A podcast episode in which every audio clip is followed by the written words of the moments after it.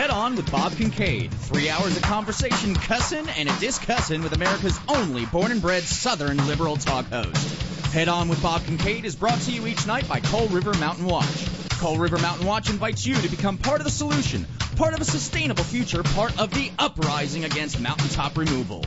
Coal River Mountain Watch, CRMW.net. And now, from high in the hills of beautiful West By God, Virginia, here's Bob Kincaid on the Head On Radio Network.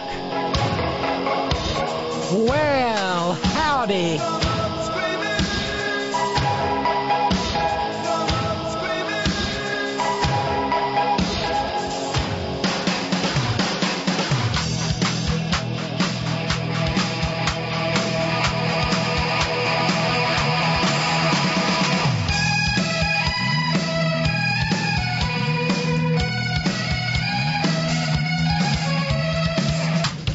Here we go, off and running on this 17th day of February, 2023.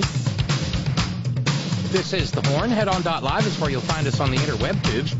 That, of course, is where you go if you'd like to be part of the Merry Wacky Zany Real-Time Madcap Multimedia Extravaganza that is The Horn chat room in the three hours in which this program is live, Monday through Friday, 5 to 8 p.m. Eastern Standard Time, 2 to 5 p.m. Pacific Standard Time, all time zones in between and the Great Globe Round, and whatever time it happens to be when you're listening to the broadcast, although there's not anybody in the chat room then. Very likely. Uh, hi. I'm Robin. It is Friday on the front porch. Yay. And the fact of the matter is, if you pop by right now, early arrivers Irish Dave and Squeaky will greet you warmly, I'm certain, and you will be capably moderated by uh, Horn Bud Trimmer Emeritus Chief Mathematician and Head Agronomist Roger in Oregon.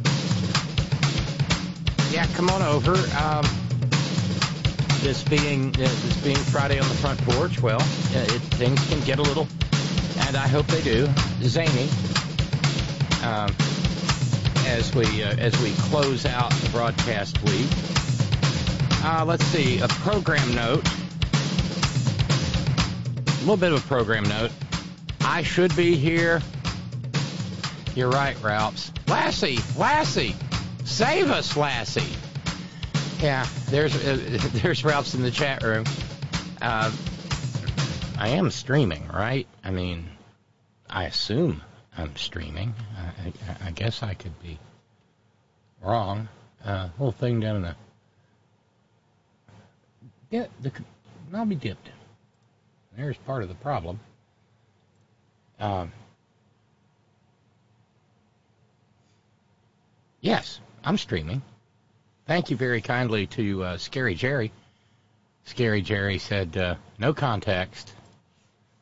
Uh, so, ever happy Friday. yeah, I love that.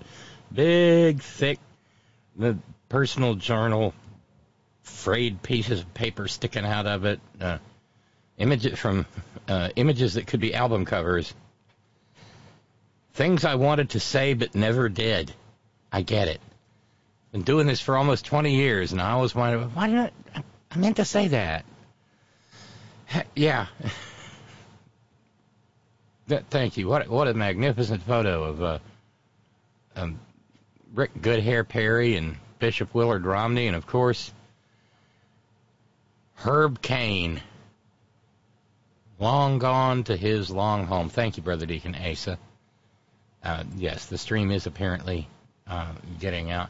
Yeah, see, the, the, folks are wandering into the chat room. Hey, Theo. Uh, anyway, um, what I was going to say is I should be here on Monday. It's possible I won't, but and it's going to be one of those days. Monday is. Um, Monday is LGBTQ plus lobby day at the West Virginia State Capitol, and I fully intend on being there.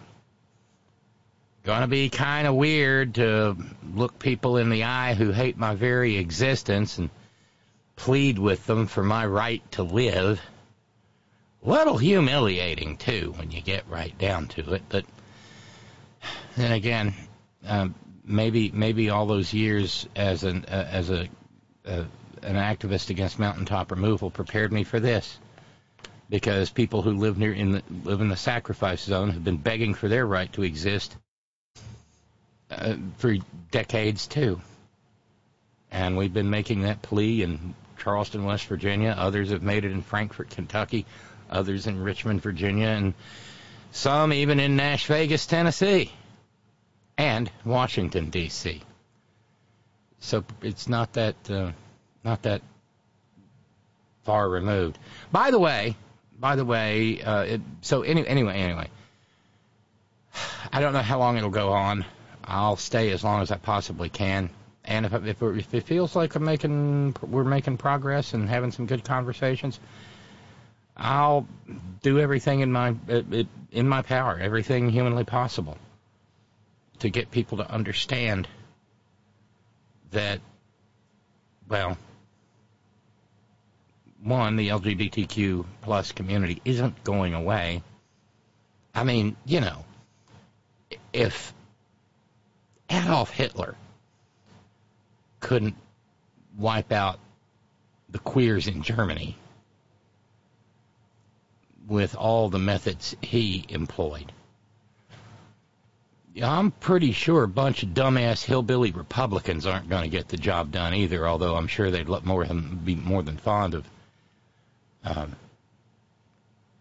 using some of his methods.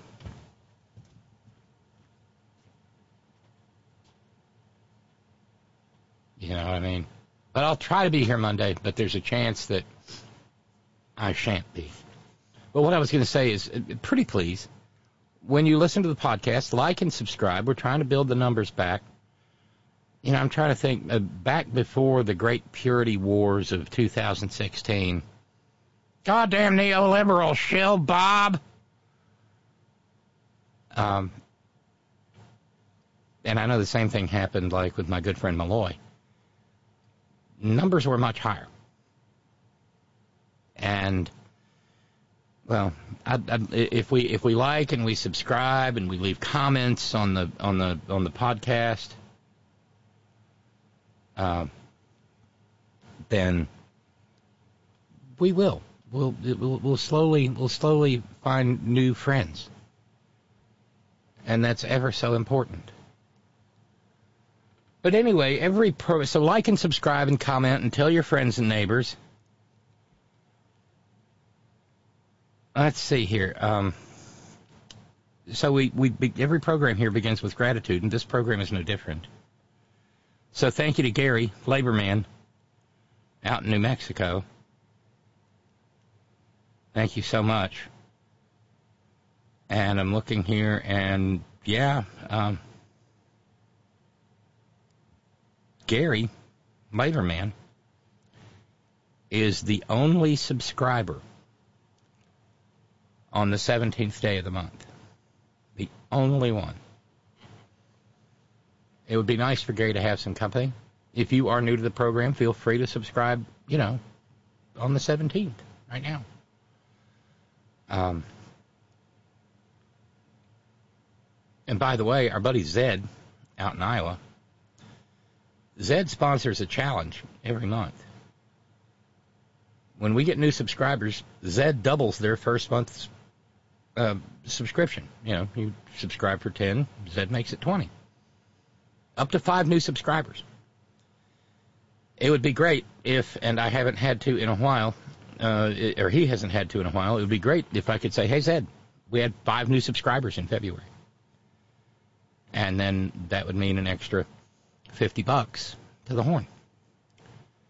And if we do that as well, Zed kicks in extra, uh, kicks a little something something over to uh, Brad and Desi over at the Green News Report.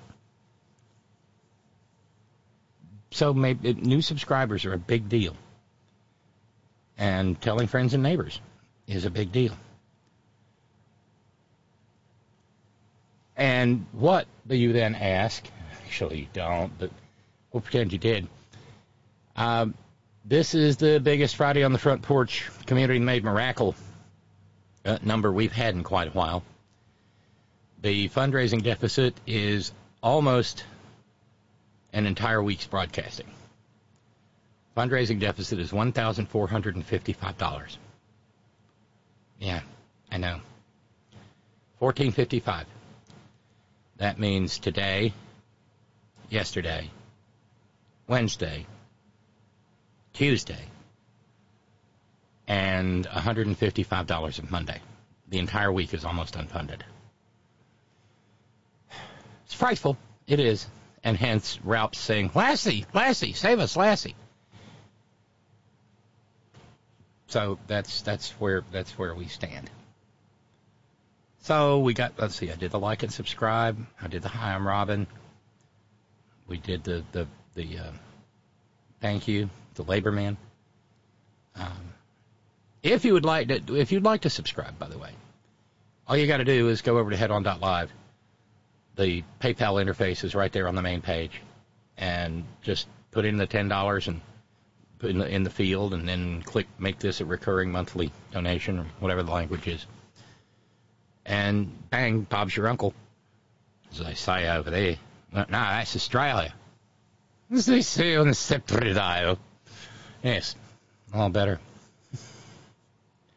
I know Claire hates me when I do that. Um, hi, Claire. But that's that's what it's all about. It's Friday on the front porch, and so in about mm, a little over 45 minutes or so, we will gather together, go over the river and through the woods to the old holler tree that we sublet from the Keebler Elves, and gather around the extraordinary ordinary roundtable and cuss and discuss and see what's going on in the minds of the Horn Brain Trust that gathers together on uh, on Fridays. New voices are always welcome. Absolutely always welcome.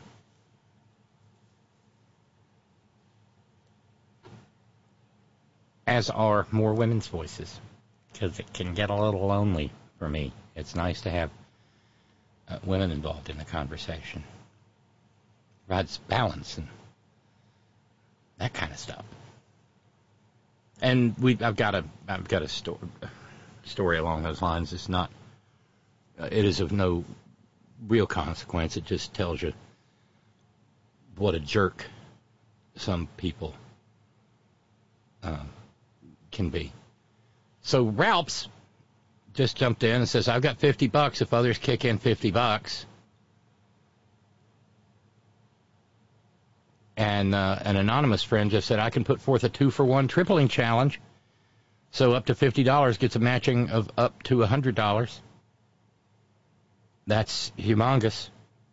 So that would that would be enough to um, mm-hmm. that would get Mon- uh, Monday and part of Tuesday covered. Thank you so much, both of you.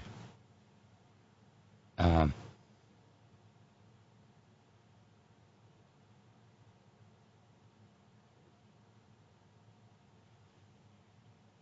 so fingers crossed. Uh, a couple of notes to begin the program. Uh, Stephen New York says, uh, I changed, uh, subject line, Georgia. I changed my mind. I think the person Fani Willis is going to indict is Orange Voldemort for all the reasons I gave yesterday, saying it was Miss Lindsay. Let's don't fight. It, why not let it be both? It would be nice if it was uh, the uh, mayor of Magaloco, but, well, somebody will eventually. It just grows wearisome waiting.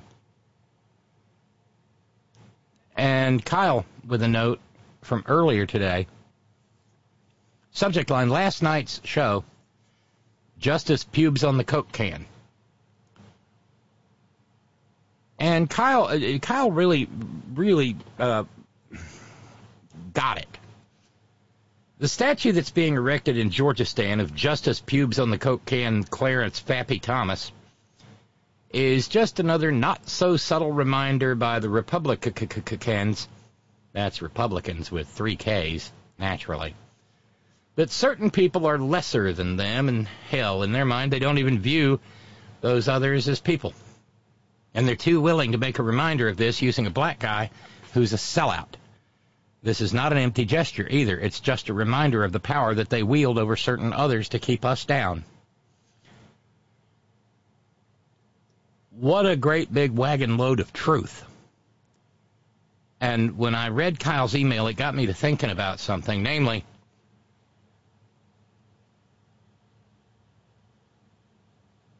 remember the statue of that filthy old traitor and slave beater, uh, Robert E. Lee, yes, formerly of Virginia, just across the Potomac from Washington, D.C., living in his wife's uh, slave plantation.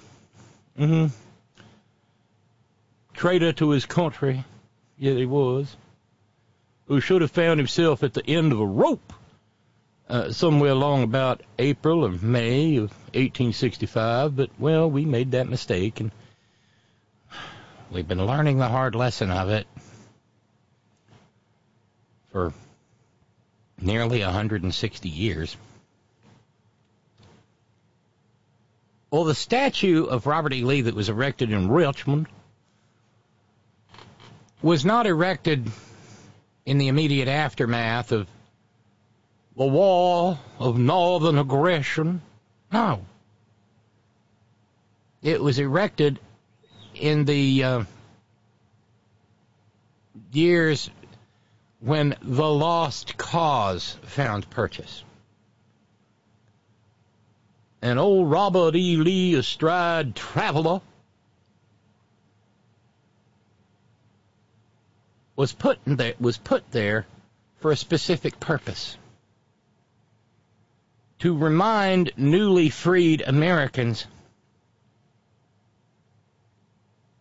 that they really weren't quite as free as they thought they might be. And it stood in Richmond as a symbol of hate and division.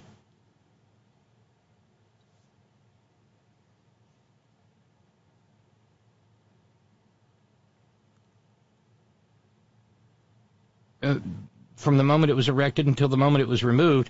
And its removal, of course, occasioned a group of very nice people, you know, Nazis, to march with guns and tiki torches and brawl in the streets and scream, Jews will not replace us. A manifestation of their obsession with the bullshit theory uh, of the, the great replacement.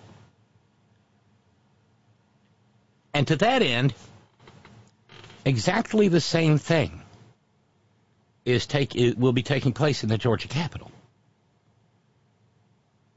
That statue of Clarence Pubes on the Coke can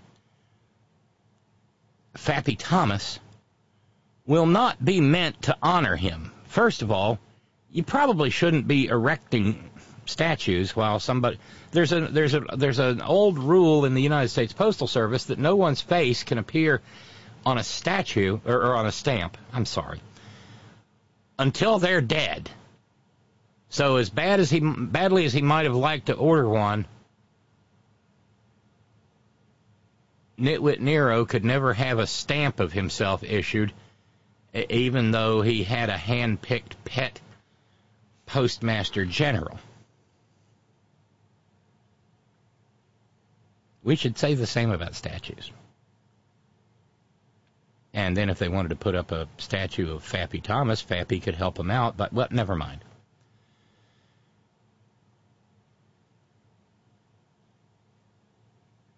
But the statue that they erect in the capital of the state of Georgia will not be to honor Fappy Thomas.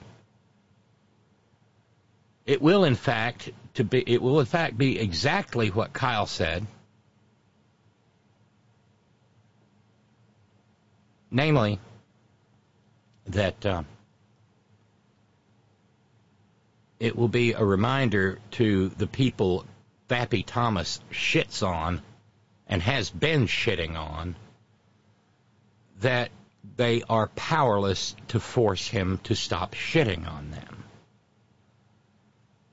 Sorry for so much brown word uh, commentary, but it, when the words fit, I use the words that fit. It's an expression of power and disdain and hate, just like a statue of Robert E. Lee is, or Stonewall Jackson, or Jefferson Davis.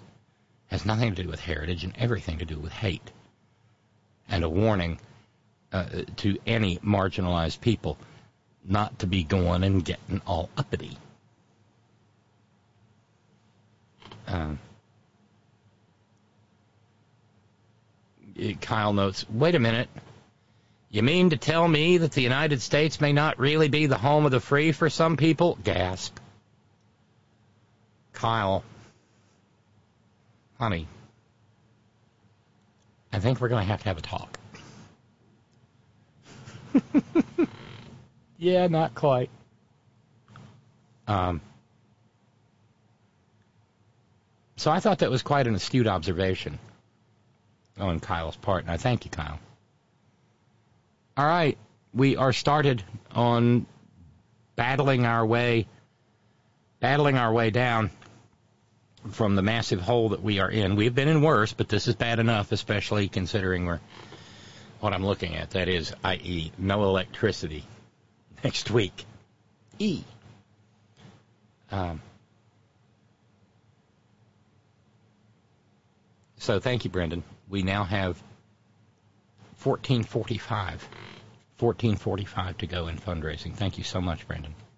So very much and $40 to go on Ralph's challenge since it came in first, and then we'll go after the uh, uh, uh, our anonymous friends tripling challenge.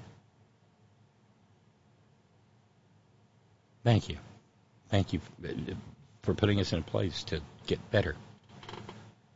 Uh, let's see. Lee in New York tells me uh, cannot be alive and on a stamp. A person must be dead for five years before being on a stamp.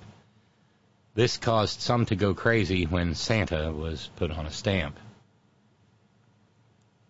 Well, I mean, St. Nicholas was a real person. We know he was real because wars have been fought on his over his bones.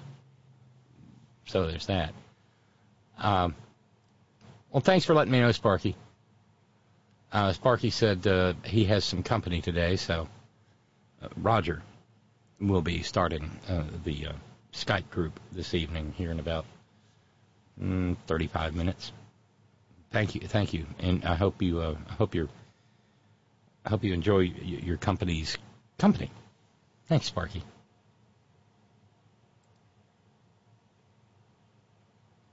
Uh, Roger, meanwhile, says he may be in and out as I'm as he's working on some household projects. This could get uh, complicated. We'll figure out a way, though. We will. We will.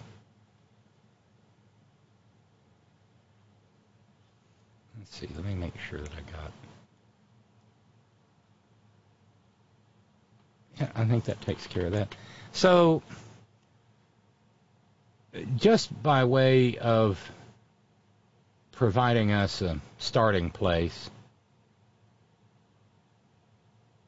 for the conversation this evening,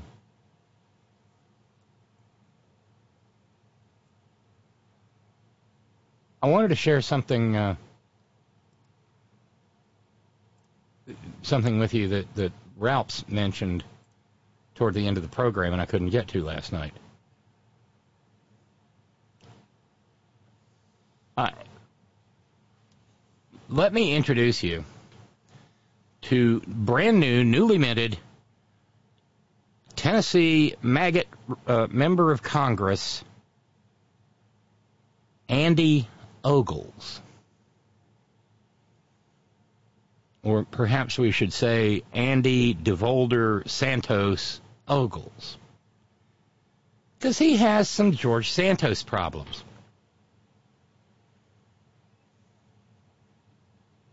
Anthony DeVolder. Um, King Henry V, Plantagenet Santos. Some investigative reporting that Phil Williams of Nashville's News Channel 5 did shows that Phil Williams is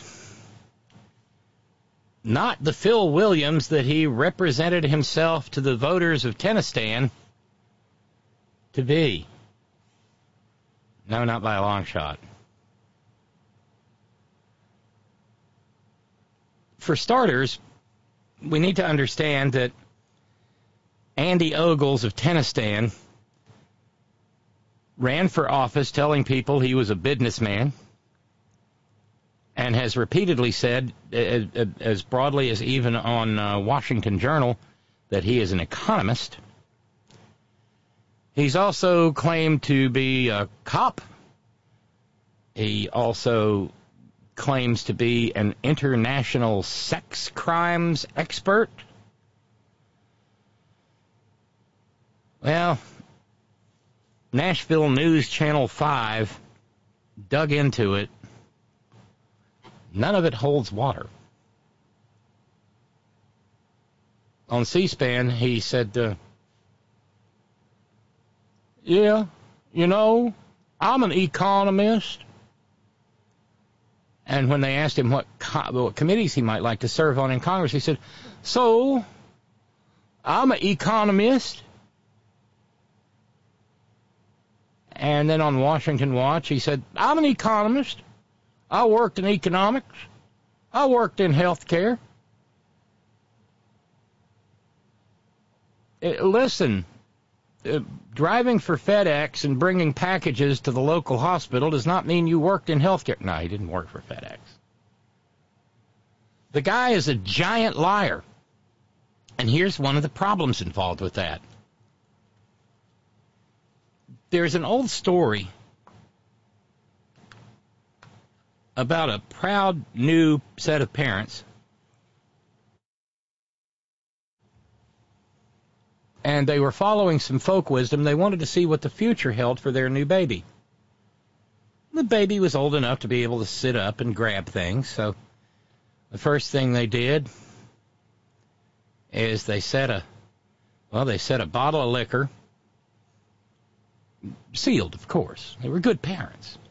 They set a bottle of liquor and a gun unloaded because they were they, they, they were lawful gun owners and careful ones. So they set a bottle of liquor and an unloaded gun and a Bible in front of the baby. And they thought, okay, well, because the folk wisdom said whatever the baby reached for is what they would be in life. And right off the bat, the baby reached out and grabbed the Bible. And the proud mama said, oh my goodness, he's going to be a preacher. He's going to be a man of God. But the baby pushed that back and reached over and grabbed the bottle of liquor. And the proud papa, not so proud anymore, said, No, he's going to be a drunk. But the baby pushed that back too, and then reached over and pulled the gun over to, to, to him. And both mama and daddy said, Oh, he's going to be a criminal. But the baby pushed that back and then pulled all three toward him at which point both parents said, Oh my goodness gracious, he's going to be a politician. It's a joke. Kind of hard to tell if the joke is funny when you're doing radio and you, there's nobody laughing out there. Never mind. Um, but that sort of stands in for the principle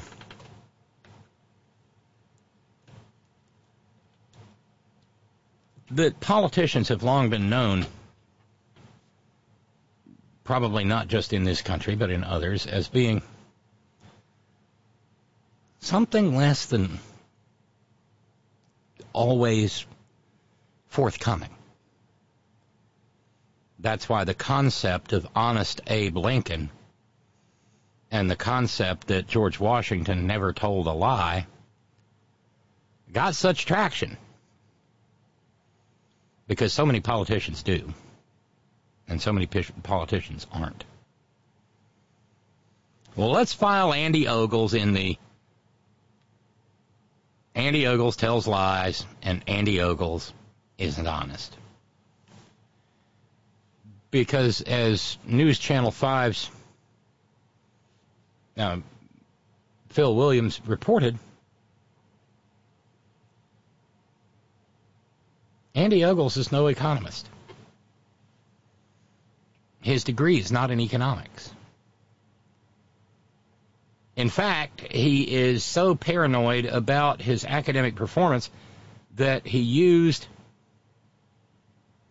um, a, a statute in Tennistan to keep anyone from being able to see his transcript from Middle Tennessee State University. He also attended West, that's where he graduated. But he also attended Western Kentucky University at Bowling Green, Kentucky, where he uh, claimed back in 2002 that he studied foreign policy and the Constitution at, at, at Western Kentucky University in Middle Tennessee State.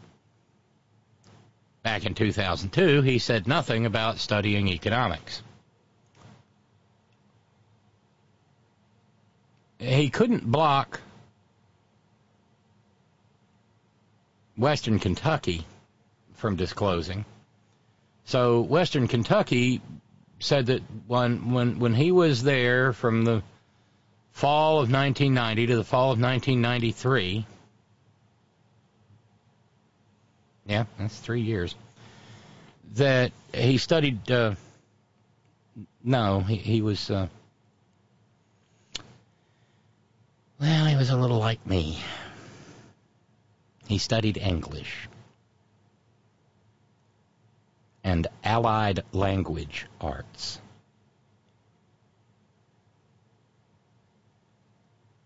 By 2009, he had updated his resume and said he had a degree in international relations with minors in psychology and English. On the other hand, again, no mention of economics. Oh, this guy's a piece of work. Without a doubt.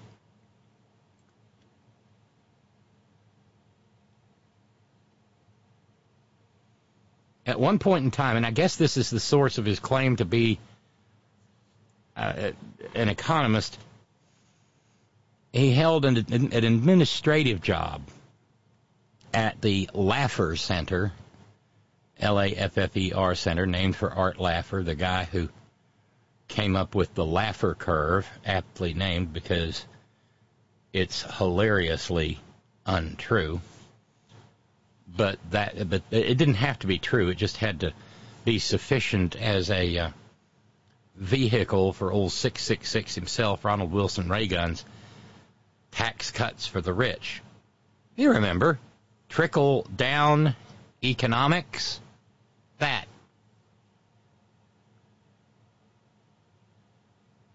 Then there was the debate that Andy Ogles was in, in which he said, I was a member of law enforcement and I worked in international sex crimes, specifically child trafficking. Ah, not so much. Now, to be fair, we're kind of comparing him to uh, uh George DeVolder, Anthony Santos, Queen Isabella of Spain. But again, to be fair, Andy Ogles was never married to a woman and claiming to be gay. That part hasn't popped yet, but well, when you're talking about maggots, anything is possible. No, no, no. Uh, as far as working in law enforcement, Andy Ogles was a volunteer reserve deputy for the Williamson County, Tennessee Sheriff's Office.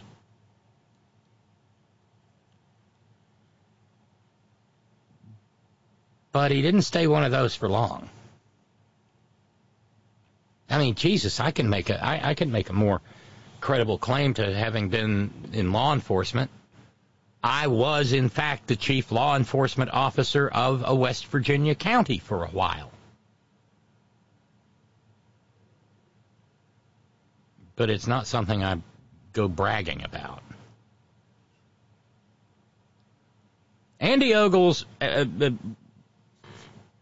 had to stop being a reserve deputy for the Williamson County Sheriff's Office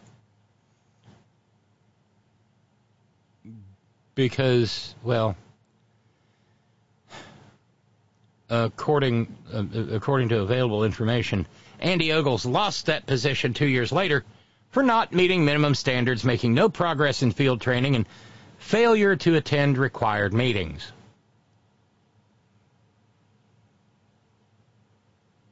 He just got the certificate suitable for framing. He must have known somewhere along the way that he would be running for Congress someday. Yeah. Hmm? He got the certificate, never showed up, and by the way, while a reserve deputy for the Williamson County, Tennessee Sheriff's Office, he never, not once, uh-uh, no way, investigated any international sex crimes, uh, nor did he uh, focus on child sex trafficking.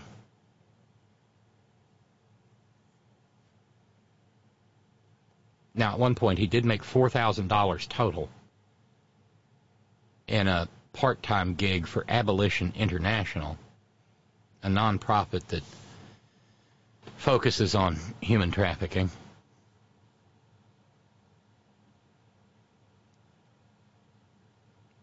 This gang of this crop of new maggots has apparently lied their way into office. Which, as far as I can tell, is eh, mostly legal. See, the framers of the Constitution had this notion that we would have an informed and intelligent electorate that would not allow themselves to be bamboozled by charlatans and mountebanks and uh, thieves and cut purses and foot pads and the like. Poltroons. Oh, what's that word Ron and Raleigh likes to use so much? And where are you when I need you, Ron? Um,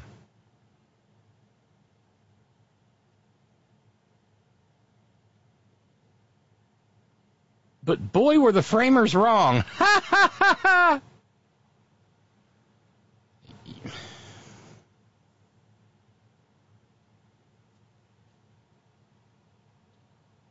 State Senator Heidi Campbell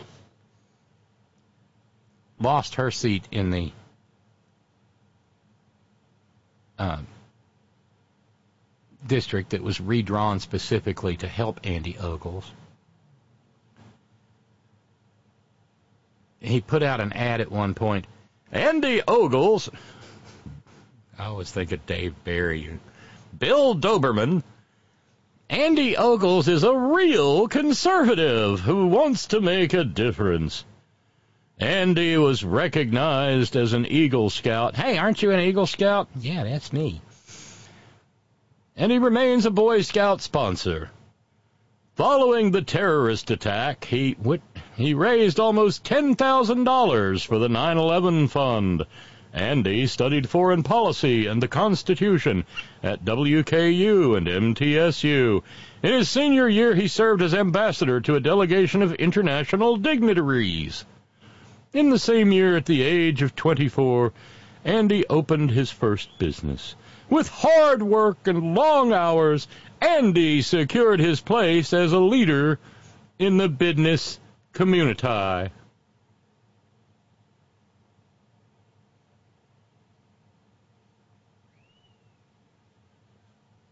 in his senior year when he was 24.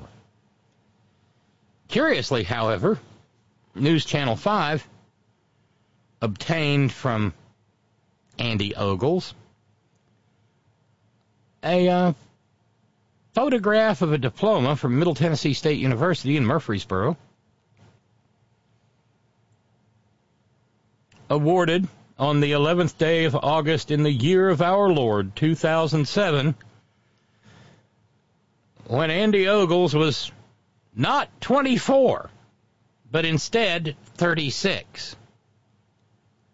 William Andrew Ogles IV. Well, now.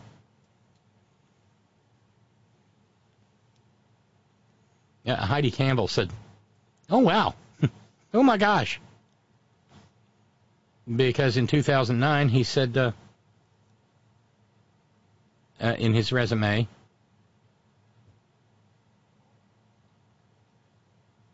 that uh, he uh, had attended Vanderbilt and Dartmouth and MTSU. He also submitted a form for a background check and said uh, major and minor college course international relations with English and psychology. Still no, uh, still no dismal science. Still no economics. He claims to have been executive director of the Laffer Center. He has never authored an economics report in his life. I wonder if he was on the volleyball team at Baruch College.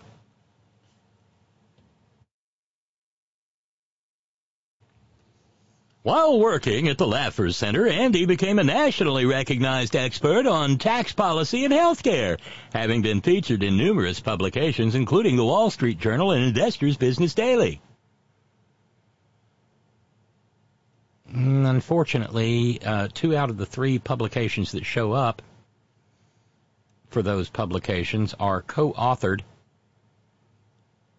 and he wrote them as a lobbyist for Americans for Prosperity, you know, the right-wing chop shop, and nothing, nothing recognized him as any sort of expert in anything, and all three of them were published before he was at the Laffer Center.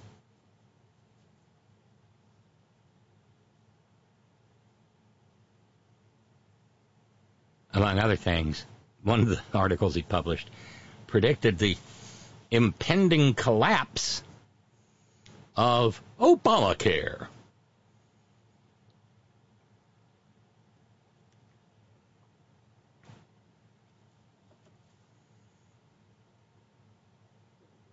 And he'll stay right where he is.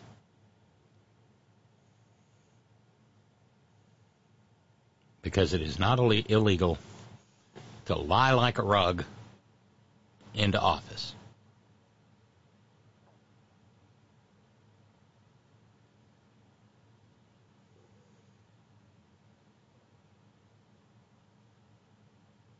Oh, well. I guess he's just, well, a Republican. Yeah.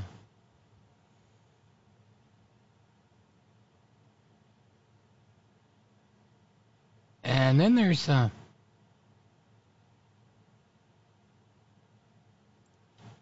and we talked about her. Anna Paulina Luna, Papa Laguna from no no no no that's that's Fifth Element. Uh, who claims that she was a conservative who grew up poor survived a home invasion, lost her grandmother to HIV AIDS because she was a heroin user. All of which appear to be, you know, a lie. Her aunt, Jolanta Mayerhofer, said she had everything, what she needed and more. And not only did her mother Monica provide for her, but my father-in-law did too. Because Anna Paulina Luna, who now represents a maggot district in the state of Florida, grew up in Los Angeles. And she joined the Air Force in 2009 at the age of 19. And back when she joined up with the Air Force, she used her given last name Mayerhofer along the way, she would describe herself as being Middle Eastern, Jewish, Eastern European, and was an Obama voter. We found her! Oh my God, the Obama, the, the, the, the much ballyhooed Obama voter who became a maggot.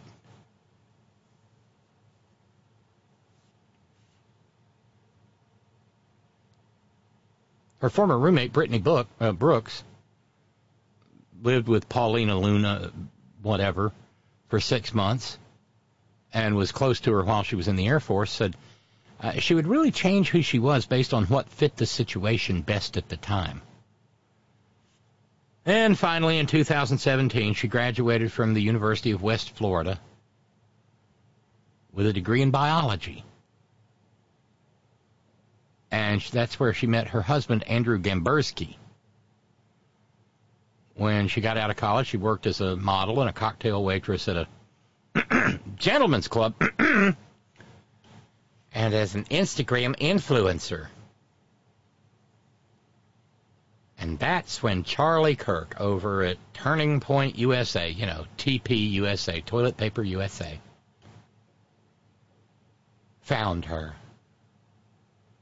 Because she burbled something online about, once again, human trafficking and her devotion to freedom protectors. And they hired her, you know, Ms. Mayerhofer, to be director of Hispanic engagement. She got beaten by Charlie Crist back in 2020 in a race for Congress. And then at the age of 29 changed her name from Mayerhofer or Gambursky to Luna.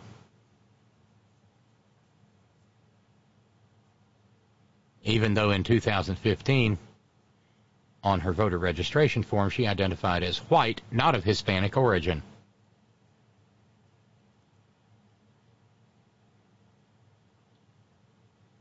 Uh, her mother, Monica, referenced earlier, who gave her everything she wanted and more, remember?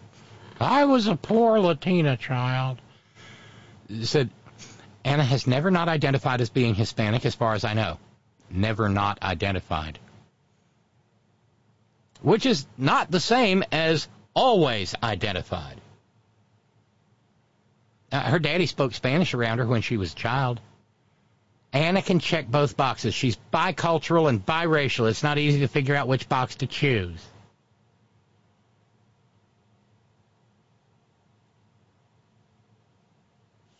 And in the Abe Lincoln campaign biography for her, it says uh, Anna Paulina's daddy was in and out of prison. The only problem is there's no existing record for George Mayerhofer being in prison in California where he was living back then. On the other hand, her mother, Monica, and Holanta said well, yeah, George went to jail several times because he was a deadbeat dad and wouldn't pay his child support. Monica went and said, well, he did, I mean, he did a, a year on drug charges in Orange County. But, oops, no drug charges in Orange County. She also, and now we're suddenly back to Anthony Santos George DeVolder, uh, King Kamehameha III, and because, well, uh, Luna said, no, no, no, I'm a Jew. I'm a Messianic Jew. My daddy raised me that way. The only problem is the family said, no, George Mayerhofer was Catholic and there, uh, there, there was nothing Jewish about him. I mean, we never even we, we, we never saw him so much as eat a matzo ball. On the other hand, however, there's George Mayerhofer's daddy, Heinrich Mayerhofer.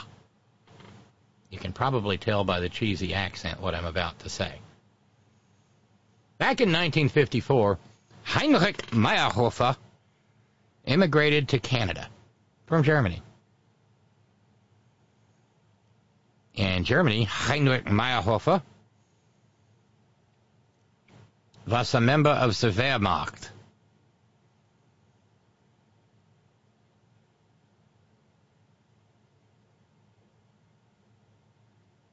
Uh, but um, relatives said, no, he uh, he he was just a teenager. You know, like Pope Benny the Rat. He had to serve. He had no choice. It hurt for him to talk about it. Jolanta Mayerhofer said, uh, you, "You're getting you're getting the letter. You need to show up, otherwise your life is over." He did not like it, but that's what life was. In the aftermath of the Second World War, it turns out there were a, a lot of Germans. I, I didn't, uh, not me. No, I mean, I just they, they sent me the letter. I had to show up. And of course, this is the same Anna Paulina Mayerhofer Gambursky Luna.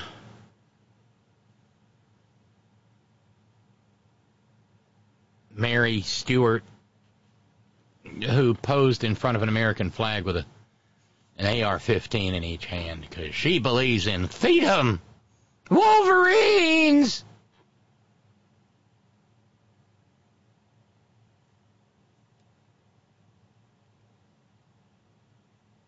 And this is this is the same woman who said, you know, I'm being sexually harassed because people are asking me if I fuck Matt Gaetz. Matt Gaetz was really behind her until they weren't. And rumors circulated that she and Matt had made the beast with two backs a couple of times.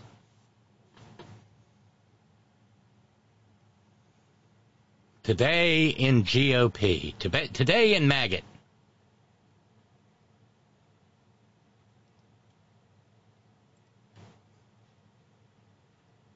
I wish I was surprised. I'm not. Even a little bit.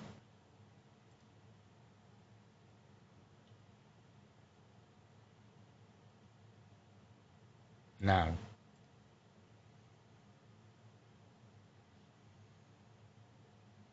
But we are off and running, are we not?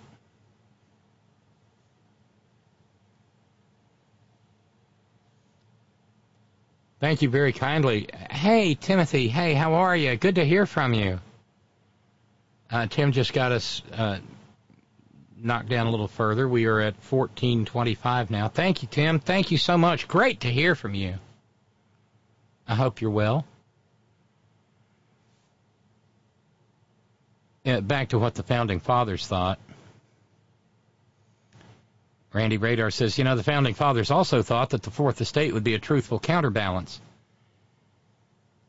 I don't know if I don't know if we can entirely say that. They just figured we were better off with one with a free press than without one. Even though the framers themselves used a free press as a um, an element of well the same filthy politics that we decry to this day you witness the new the the published stories of old Mars Tom and his enslaved love interest, you know, Sally Hemings. Because people recognized even back then, at least people further north than Virginia, that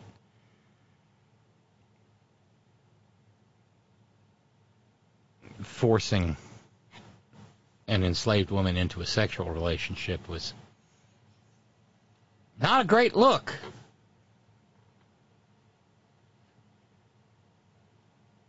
No, let's put it more bluntly shameful.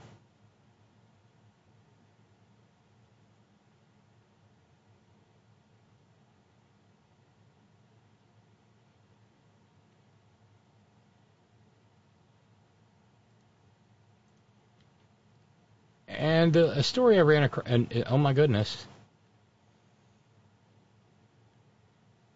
Every time I see a story with uh, Joe to the mansion born's face on it, I have to click. It's like catnip to me.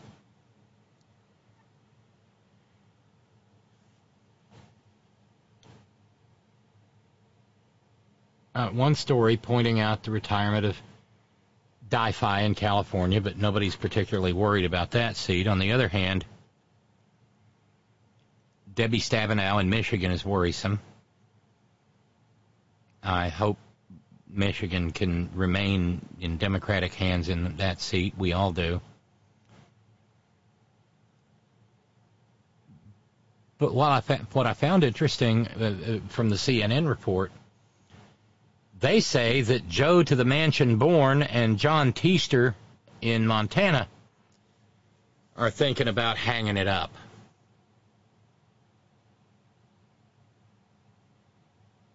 They both know Teaster and Joe to the mansion born that that would really kind of screw the Democrats for holding a majority in the Senate in 2024.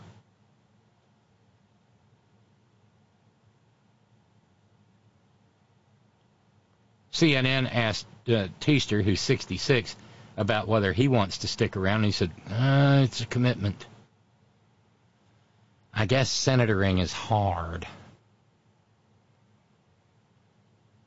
You know, 15 miles on the Erie Canal hard. Tote that barge, lift that bale hard. But also on the can't be there forever list, Bob Casey in Pennsylvania. He's being treated for prostate cancer he's well that's tough treatment and even bernie at 81 has said i will decide at the appropriate time whether he wants to run again and over on the other side uh, senator bishop willard romney said he'll announce in April whether he wants a second term in the Senate. Romney said, People understand that every action has a consequence and you accept the consequences for the actions you think are right. Now, if I run, I'll win. He will be primaried from the right.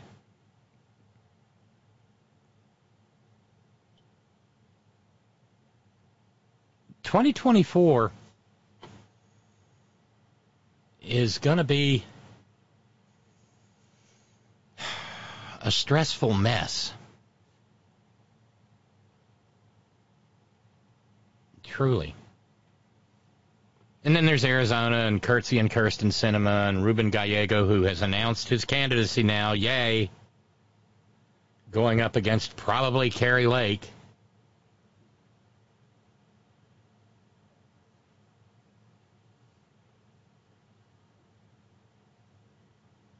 the idea of Kari Lake running in Arizona is apparently not high on the list of things that John Thune, uh, a Republican from North Dakota, who is the Senate Minority Whip right now, uh, is is crazy about. I've just said to any of our candidates or potential candidates in 2024 that you got to talk about the future, not the past. And I think if you're building your campaign around the theme of a stolen election, that's not a winning strategy. We've seen that. So if Kari does decide to do it again, I think she's going to have to talk about the things that are on the hearts and minds of American people. What do you think the odds of that are? Hey, Kari, you still think the governor's election was stolen? What? God, it'd be like giving candy to a baby. Just drop the nickel in and walk away. Kari Lake can't give that up. She, if she lives to be 500 years old, her last her last words will be, "I swear it was Stolt. It was Stolt." Hey, Vicky, thank you very much. Thanks so much for uh, jumping in. We are now down to uh, only $1,400 to go to close the gap, keep the power on, and keep the little radio show going. Thank you so much, Vicky. I cannot thank you enough. So kind of you.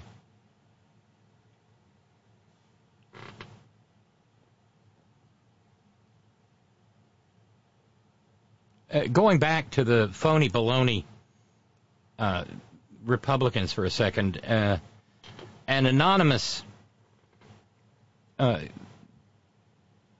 correspondent says, I spent a span of 11 years getting a Bachelor of Science degree Money for tuition was a huge problem. Persistence pays off, but I broke my mind in the process. I paid dearly.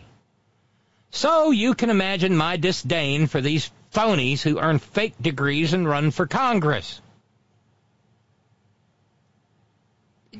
Yeah, it's it's on the order of stolen valor.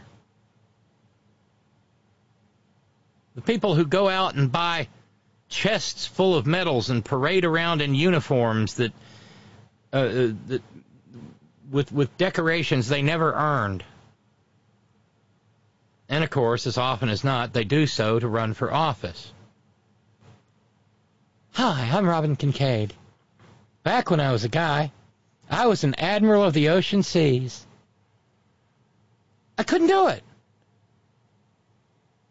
I could not do it. But I okay IYAR. It's okay if you're a Republican. And there will be no consequences. George Santos should have been long damn gone from the House. If local New York media had done their jobs, he never would have been elected. Oh, I don't know. You don't know about maggots out on Long Island. It, it, I mean, consider who they put in the White House. You remember John Barron? The spokes creep for the Trump uh, for the Trump organization, who was so obviously. No, this is not. No, this is not Donald Trump. This is this is John Barron. I'm John Barron. Remember me? No, we met at that cocktail, but you know that thing.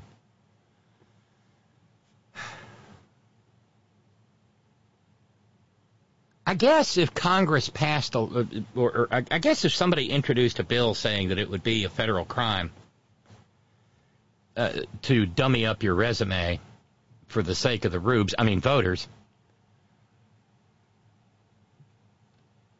that probably would not withstand constitutional scrutiny when it got up there to our most puissant, dread sovereign, supreme Catholic majesties on the court.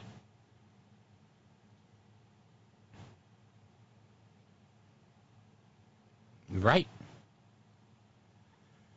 I guess. Yeah.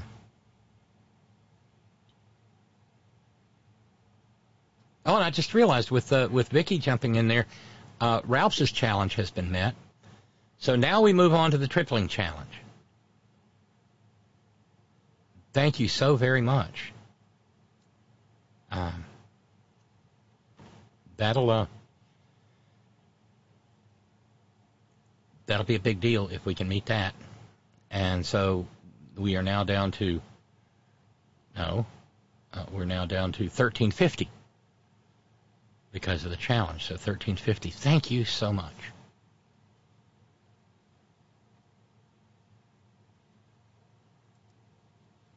You really? Th- I mean, I wonder. I wonder. I wonder if Joe will. Ba- uh, Joe to the mansion born will bail out.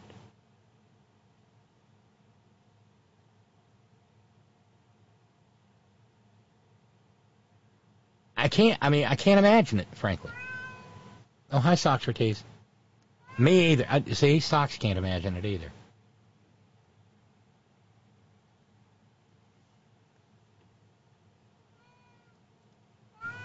Uh, he he was so hungry for the power and he still enjoys it because he can use his senatorial power to do a lot of great things for people whose last name is Manchin. Because remember the, remember the first law of mansions is mansions never do anything that benefits anyone whose last name is not Manchin or has Manchin somewhere in their name. First law of mansions: mansions never do anything for people whose uh, whose names do not include the name Manchin. Because, well, for instance, Heather Bresch was Heather Manchin. Well, we know that story. You know. Again, oh, look, the fake master's degree from my alma mater. Harvard on the Mon, West by God, Virginia University. I actually got my degree.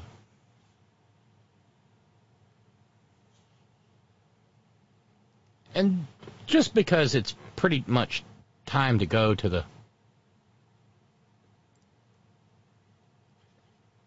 go to the uh, uh, over the river and through the woods to the old holler tree. A story from Reuters. Now, several years ago, uh, one of my favorite musicians, Jason Isbell, responded to some guy who said, I need an AR-15 so I can deal with the 35 to 50 feral hogs out there when my children go out to play. And Jason roasted the living bejesus out of the guy. And I thought immediately of, of, of him when I saw this Reuters story.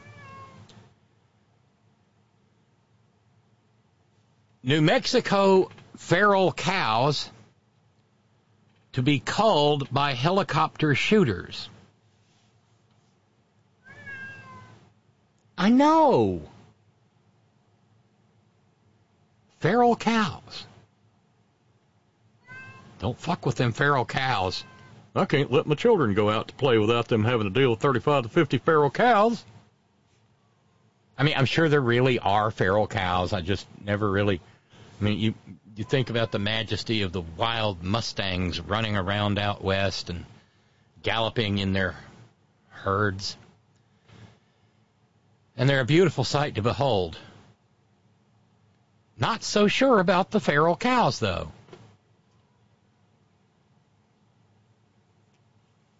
Apparently, they're not nice. The feral cattle have taken. I know it's not funny, it just reads that way. I'm sure it's deadly serious. It- It's got to be scary. Come on, Robin. But the Reuters copy. I, back in back in my days at CNN Radio, this would definitely have been a kicker at the end of the broadcast. And authorities in New Mexico say they're going to cull feral cows with snipers and helicopters because they're menacing hikers.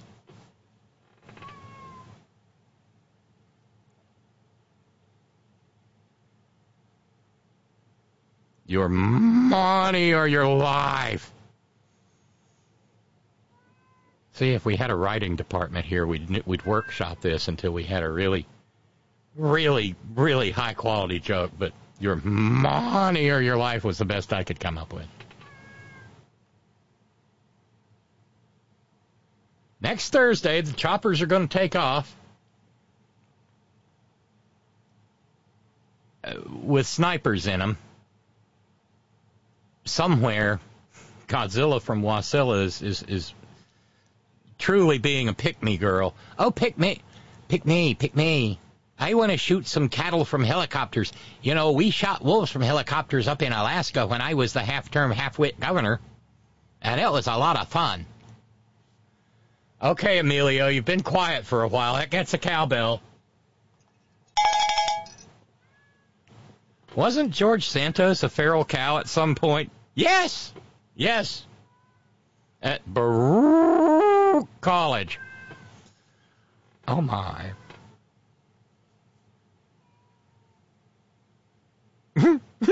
Sorry, I just tickled myself. Baruch. No, the Gila Wilderness is a is, is federal, uh, you know, property that belongs to we the people out in New Mexico, and the feral cattle are damaging habitats and again menacing hikers. They're going to spend four days culling the cattle. God, it makes me think. Have, have you, I think one of Bourdain's shows had the um, a segment. I think they were in Argentina, maybe, but it was this huge barbecue where they slaughtered cattle and kind of crucified them over hot coals. And the gauchos were, and it, Bourdain said it was delicious. And, but environmentalists say that the feral cattle are destroying the ecosystems of endangered species among the Gila's soaring mountains and precipitous canyons. Well, there must be some sure-footed feral cattle.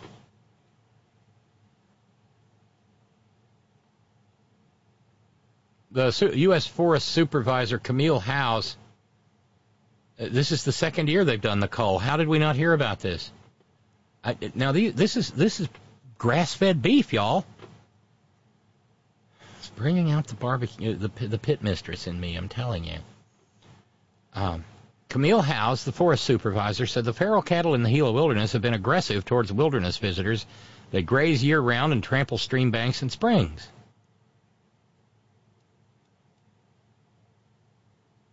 Yeah, I know. Ralph says Socrates wants to go chase the feral cattle. No, honey, they're not outside. They're in New Mexico.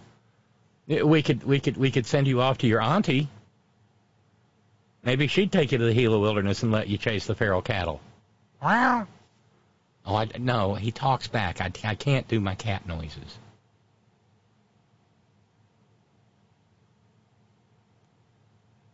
On the other hand, it is Pete has got to be in, in in here somewhere because this just sounds Nancy, nasty. Nancy, really? The choppers are, of course, noisy, and they tend to make the cattle stampede, and which which makes it difficult for a chopper-born sniper. So ranchers say that uh, because of the nature of the shooting, it takes days for some of the cattle to die because they just get peppered with rounds.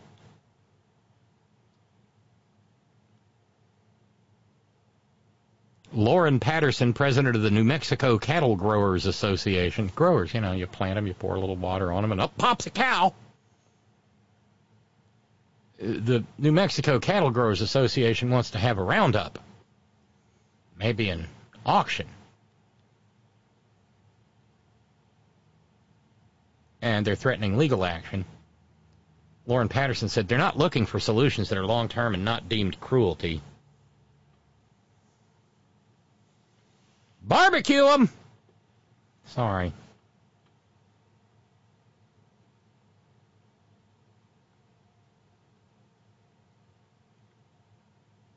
Uh, over at the uh, Western Watersheds Project, Cyndi Tuell, who is the director for New Mexico and Arizona, said uh, the priority is to make sure that the cows are not destroying habitat for threatened endangered species. Why, why, why do we have to have helicopters? And by the way, this is being hailed as a, a victory for environmentalists. Um, y'all, I mean, I know y'all are out there and we're here, but once again, forgettable Appalachia. Ah, if only we could put some feral cattle on a on a mountaintop removal site. Now, by God, by Jiminy, did yeah, then we'd see some action. Then again, you'd have rounds ricocheting off of Caterpillar equipment, and the and the, and the coal companies would get upset.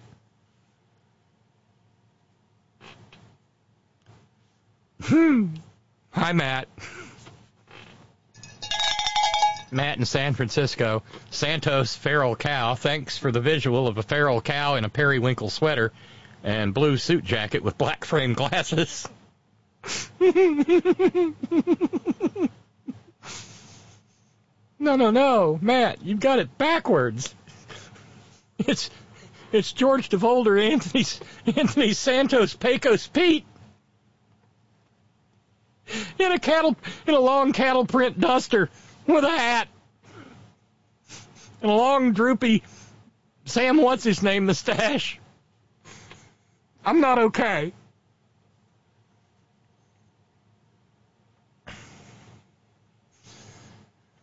Hit him up, move him out. okay, Robin, it's time to go. It's it's it's time to go to the Skype group. Uh, and by the way, uh, as we try to clear out the as we seek this Friday on the Front Porch community made miracle, um, you can always help the program out in ways that don't involve you um, having less money. Just you know, uh, whatever platform you take the podcast from, yeah, just leave some feedback. Like, subscribe. Uh, but but above all, leave some feedback. And that's whether you're on TuneIn or Spotify, Apple Podcasts, Podbean, you know, wherever.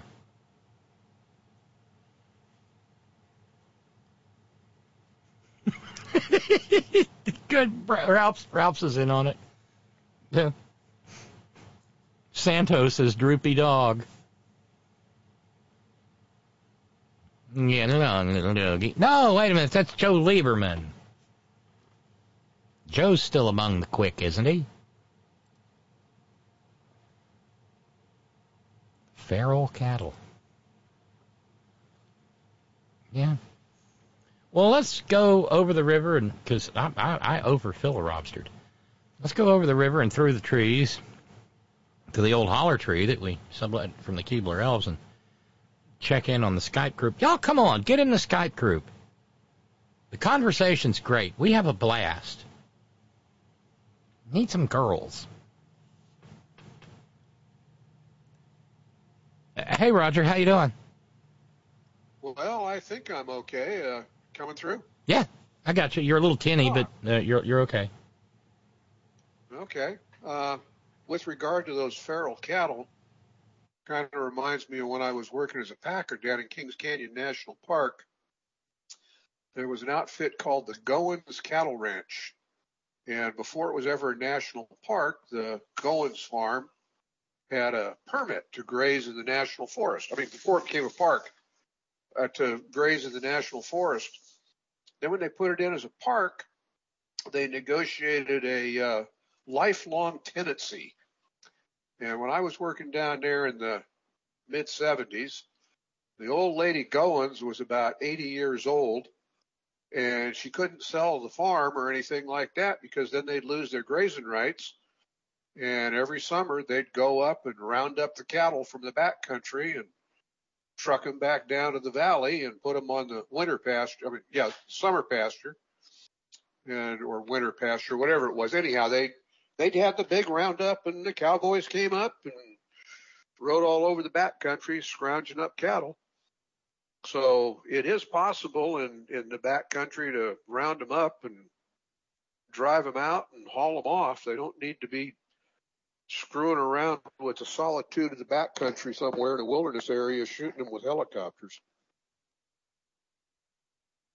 It just sounds dumb. It it, it sounds like I well at the risk of punning, it sounds like overkill. And all it's going to do is smell up the backcountry. You mean while they rot? Yeah. Because they're not going to harvest them. No, they're not going to shoot them from a helicopter and then go in there and field dress them and pack them out on mules or land the helicopter and haul them out. Yeah, it's not going to be one of those helicopters like in the uh, um, opening scenes to MASH. You know, load them up on the stretchers and fly them out with the snipers. Not only that, but they'd be tougher than hell uh, until they get some quiet time on some good pasture or something. They'd be really rangy and and uh, I mean it'd be tough. Let's put it that way. I mean, I guess you could pressure cook it, if you were hungry enough, I'm sure you could eat it. But uh, it, it wouldn't be the the best beef to uh, send down to your local Kroger or Piggly Wiggly and, and try and sell it out of the counter. No, but I mean, even Roger, even here, well, not even, but here in West Virginia, every deer season, Because, you know, we've got hunters who just like to kill things. And we've got a program called Hunters Helping the Hungry. And you can, if you don't want to take your deer home, you can donate it and it'll be processed and it'll be uh, given to people who have food insecurity. Why couldn't that be a thing? Well, it could be if the the reality is that the cost to get people on horses and go out in the back country and round them up and drive them out gets expensive. And the the cattle farm that does it, they figure that the amount of time that they have been fattening up, eating grass or whatever, up in the hill country in the, the summer, mid late spring to late summer, uh, the the less they've spent on feed and allowing their pastures down in the lower part of the, the in out of the snow lines to have no pressure on to grow a lot of grass, it it becomes cost effective. But if you're just going to go in and uh, kill them and try and haul them out for beef, uh, it it would be much too expensive to do. But anyhow, leaving all that aside, um, my thoughts listening to this stuff regarding the the Fox News uh, gurus. Oh yeah, yeah. I, I was reading that earlier today. I I hope it doesn't hurt too little. Gazillions of dollars, and knowing that they were spewing lies. Uh, I'm not sure, but I mean, somebody's really dedicated to Fox News. They're probably not going to hear about it just on Fox News. But if they do hear about it somewhere else, and it's clear that the talking heads of Fox were lying like a, I don't know what, I don't even know who lies as bad as they've been lying. Um, I'm just wondering if any of these Fox people that thought Tucker Carlson was God's gift to the news cycle, um, if this will even change their mind at all if they learn about it. I, I would answer no. I mean, do you? By the way, you mentioned uh, testicle toasting Tuckio Rose Carlson. Uh, uh, some unsavory things coming about, uh, and of course, remember he's in charge of American masculinity now. You know him and him and uh, the, you know, Benny Shapiro and Matt Walsh and Joe Rogan. Jordan Peterson is in charge of Canadian uh, masculinity. Um, but uh, Tucky, and granted, she's a horrible person. But in the in the in the discovery that is becoming public, we find Tuckio Rose Carlson referring to Squidney Powell as well, uh, NPR being dainty and delicate said a vulgar reference for a woman. Now, would have started with a C, would it? Well, see, you went to the same place I did because the B word is crass and it's rude.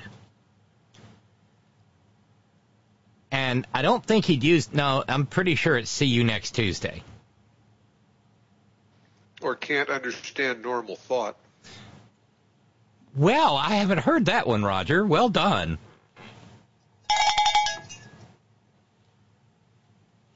Nice guy, though.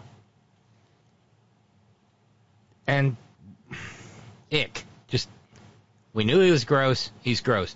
But what's more important in this context is that it shows that these, and you know, Roger, it, it's, it's in line with something I've said for years. These people don't believe a word they're saying. They are selling a product. It's not like what we do over here, what I do, Malloy does, Rick Smith does, Tara Devlin does. We present things that we know to be true, to be factual. Because we want to make a difference. The Hannity job, testicle toaster, Frau Ingraham, uh, the rest of, God knows, Alex Jones. The rest of that filthy lot they're doing it for a dollar. And this makes that abundantly clear. The problem that Dominion Voting Systems has, though, is that under New York Times versus Sullivan and under uh, Falwell v. Hustler, they have to prove that Fox acted with um, with uh, actual malice. Now, the the interesting question there is, and and uh, under New York Times versus Sullivan, the court is to have a preference for ditching this stuff on summary judgment. But in the end, actual malice is not a. I mean, it's a legal standard, but it is a question of fact. And it seems it seems to me that this is some actually malicious conduct. If you know something is false and you continue to push it out there as true, it's pretty malicious, isn't it?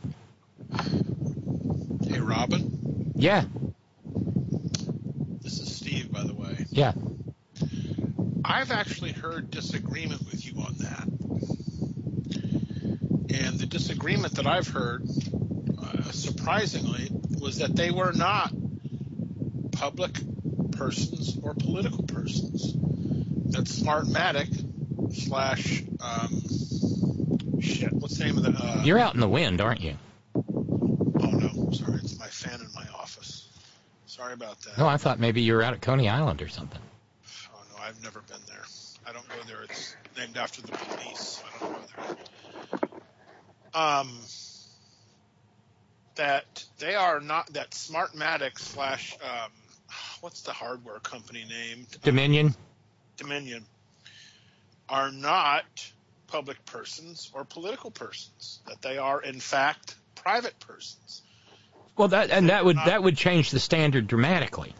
Yeah, and because think about it. I challenge anybody who could say, "Oh yeah, I heard of them before this."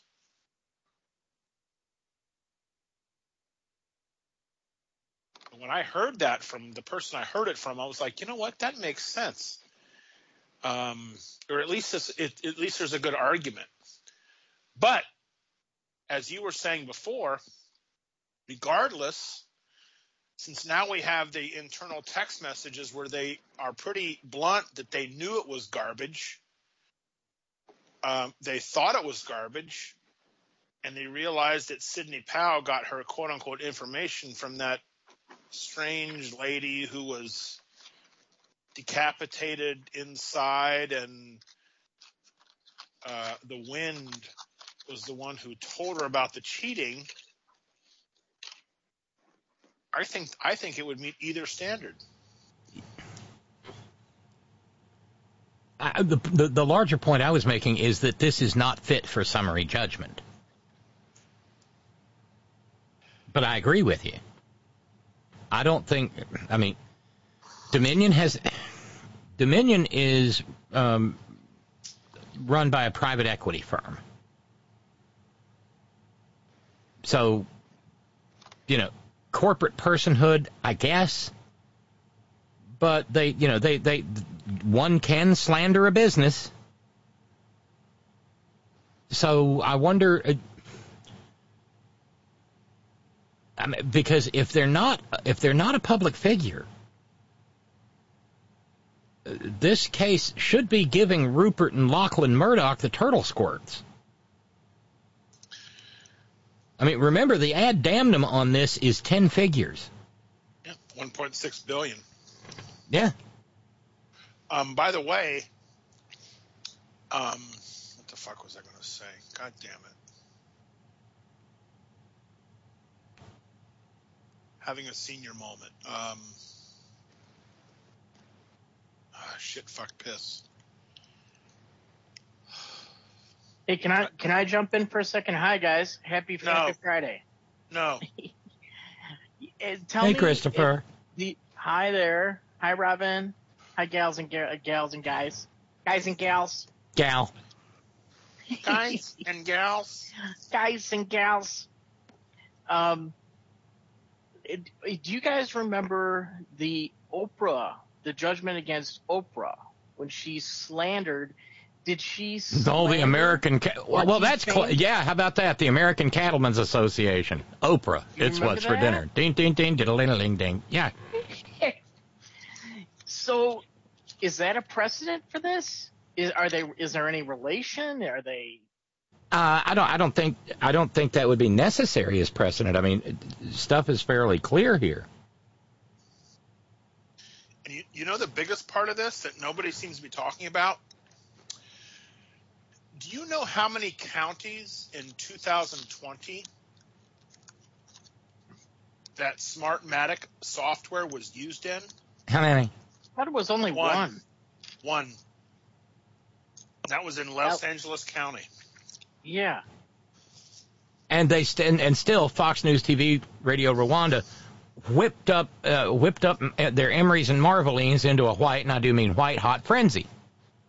Yep. And you know, uh, Christopher, to your question, there's also the fact that the American Cattlemen's Association ran a shit ton of ads, so they really were a public figure. Right. So think about how high of a bar they have that had to meet, and it was met, and Oprah had to pay them. I don't remember how much she had to pay them. A new car. A new car. Sorry. I thought they ruled against the Cattlemen's Association. I thought she lost. Oh, she won. Are, are you sure here? Let's uh. Oh, somebody get the Horn Hawk research, to, uh, Oprah research, uh, Oprah and Amer- American Cattlemen's Association on the, uh, the department on the line. Google. Yeah. Get Don on the phone. Where are those pictures I was supposed to see? Sorry, I'm, th- no, that only works when I've got Scott on. I was thinking about that when um, I heard about the Frau Ingraham and all the text messages behind her back, and uh, what a pain in the ass she is to work with. That was great. Just how awesome, but uh, absolutely not surprising. No, not in the least. Oprah versus- won that one, by the Yeah. way, and I'll find out Oh, what she won. did. was being oh, I'm asked wrong. for. Okay. All right, I'm wrong. Oh, uh, Scott wants me to tell you, Roger, uh, lying like Santos in a world without sodium pentothal. Okay. And totally separate topic, but uh, Trader Tot, you know, Junior. Well, uh, he uh, he's now because well, he's back on Twitter. I guess he's abandoned his daddy's the, the rattle trap social media platform. He was never off Twitter, by the way. Oh, was he not? Okay. Nope. Nope. Uh, well, today he um, he went to Twitter to ask, "Are we under attack? Does anyone believe you can have all these major train derailments, all with severe environmental consequences, and it's just total coincidence? We've not seen anyone even asking if this is perhaps retribution for our supposed attack on Nord Stream 2." Oh, for sake. What an idiot. Yeah, hey, Kevin. Yeah, I mean, super stupid.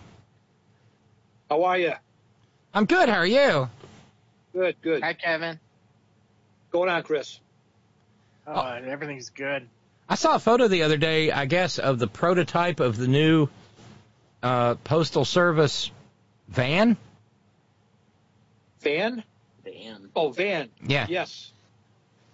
Okay. Looks kind of cool. Uh, yeah, we haven't gotten them yet, but uh, they're a little longer, a little higher. Um, they got radio and air condition, air conditioning, which is huge. That just You know? seems so barbaric that all these years, you know? Uh, you have no idea. I don't know how people do it, like in the Southwest or way down south. I mean, up here in New England, it's it can get it can get pretty bad up here with the humidity and the heat, but uh, you know, nothing like other parts of the country, obviously. But Yeah, or places where it just doesn't ever get cold.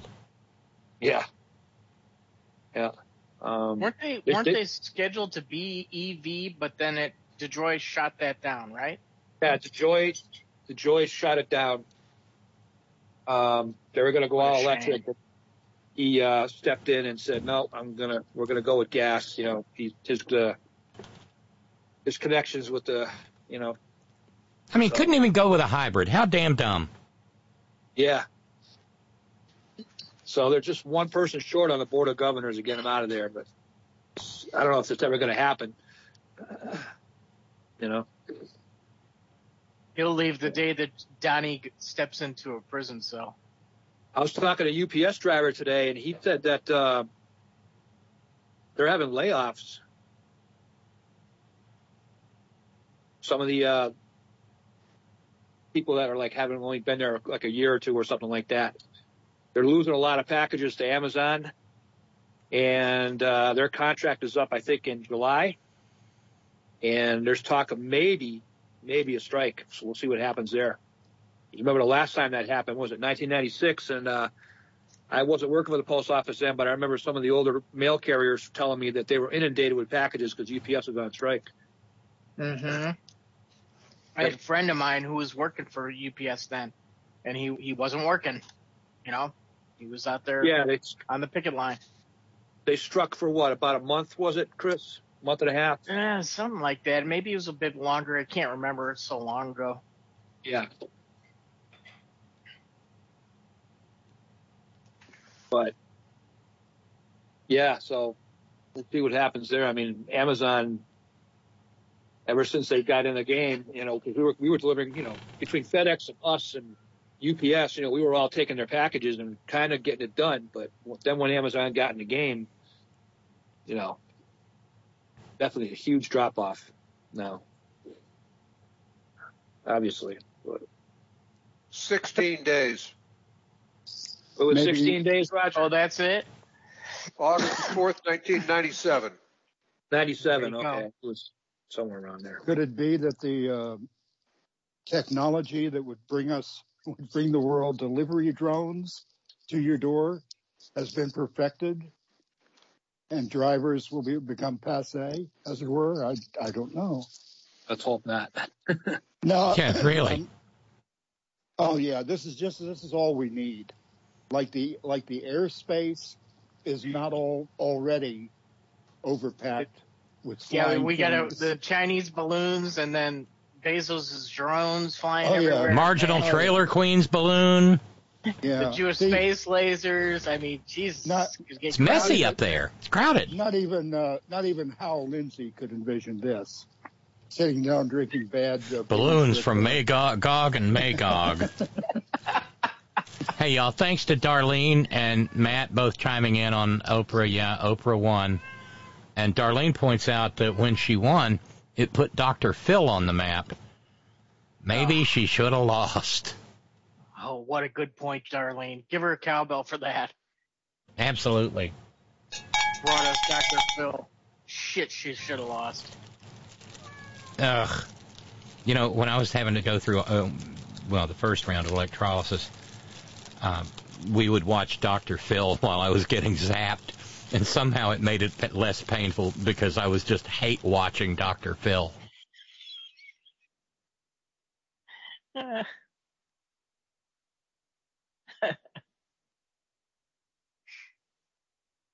So, Steve, how cold is it in New York City? It's so cold. Not at all. Cold at all. Steve, you there? Oh, we can't hear you. It's not cold at all. Really? Is it springtime already? I mean, it's you know, what's the temperature? Well, what was it, what we had a couple of days ago, you're probably getting right now. Then that hmm. makes me think you're not going to like what you're about to get. I mean, it's four right now, so It's what? four. Four degrees Fahrenheit? No, I don't. I don't use that. No, I Steve, don't- Steve's a temperature snob. He Oh, uses Celsius. You know, I'm I'm I'm preparing for my move to Canada, so I'm. Is that happening for real? Yeah. Uh, wait, you got a timetable? Nope. Just gonna happen. Mm-hmm. We're 13 here in Eugene. Yeah. 13. I mean, it's. I just got back from a nice walk and it's gorgeous out. Or 55 for other people. I'm guessing we're somewhere around minus one here. Wow. And under fair skies in San Diego, it's 61 delightful degrees. No, no, no. We're doing Celsius. We're being temperature Oh no, snobs. we don't. We, no, It's no, about we're not 15. doing Celsius here. 15 to 17, I- I think.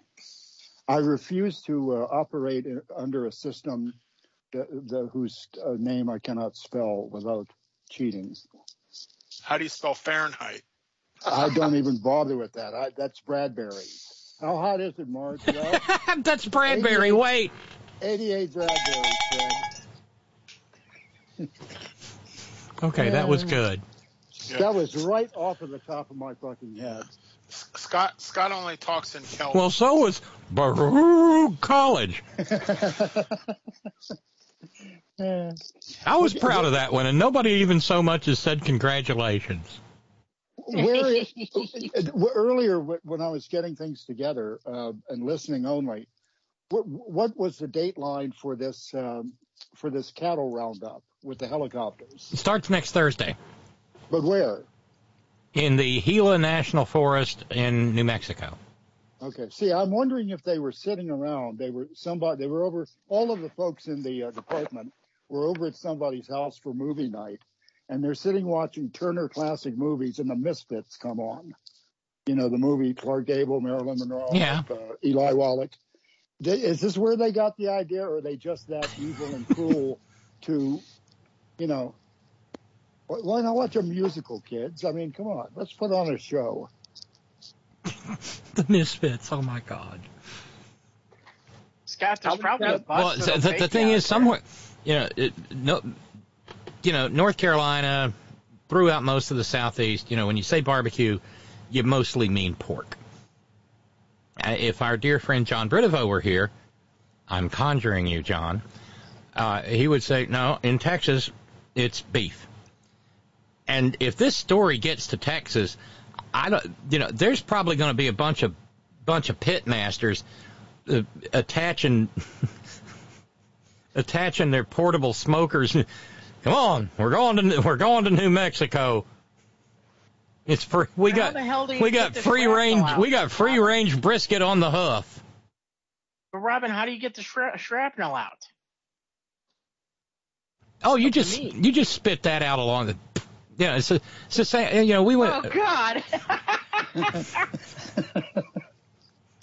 I'm sorry. I mean, we we used to go pheasant hunting, and it's called wing shooting because I, I, this is just say, uh, uh, it's called wing shooting because you want to shoot them in the wing, not in the eating part. yeah.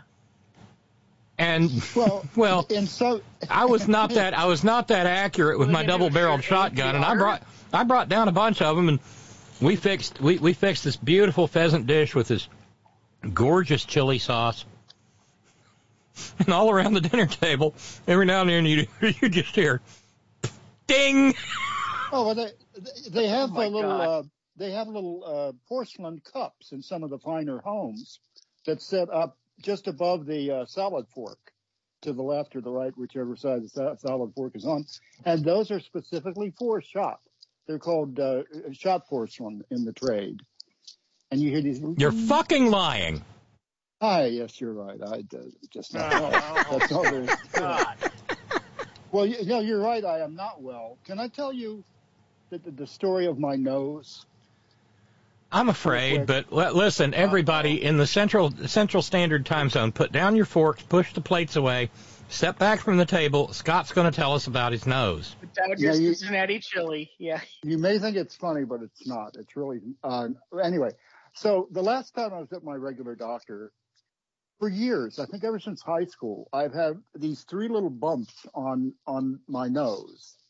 I don't know if they're moles or what exactly they're called, but they've never bo- bothered a soul. I don't care about them.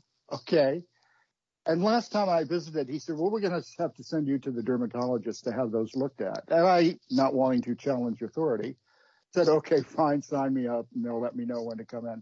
I went in yesterday for the appointment and what was the word that the lady used in the office? Cauterized.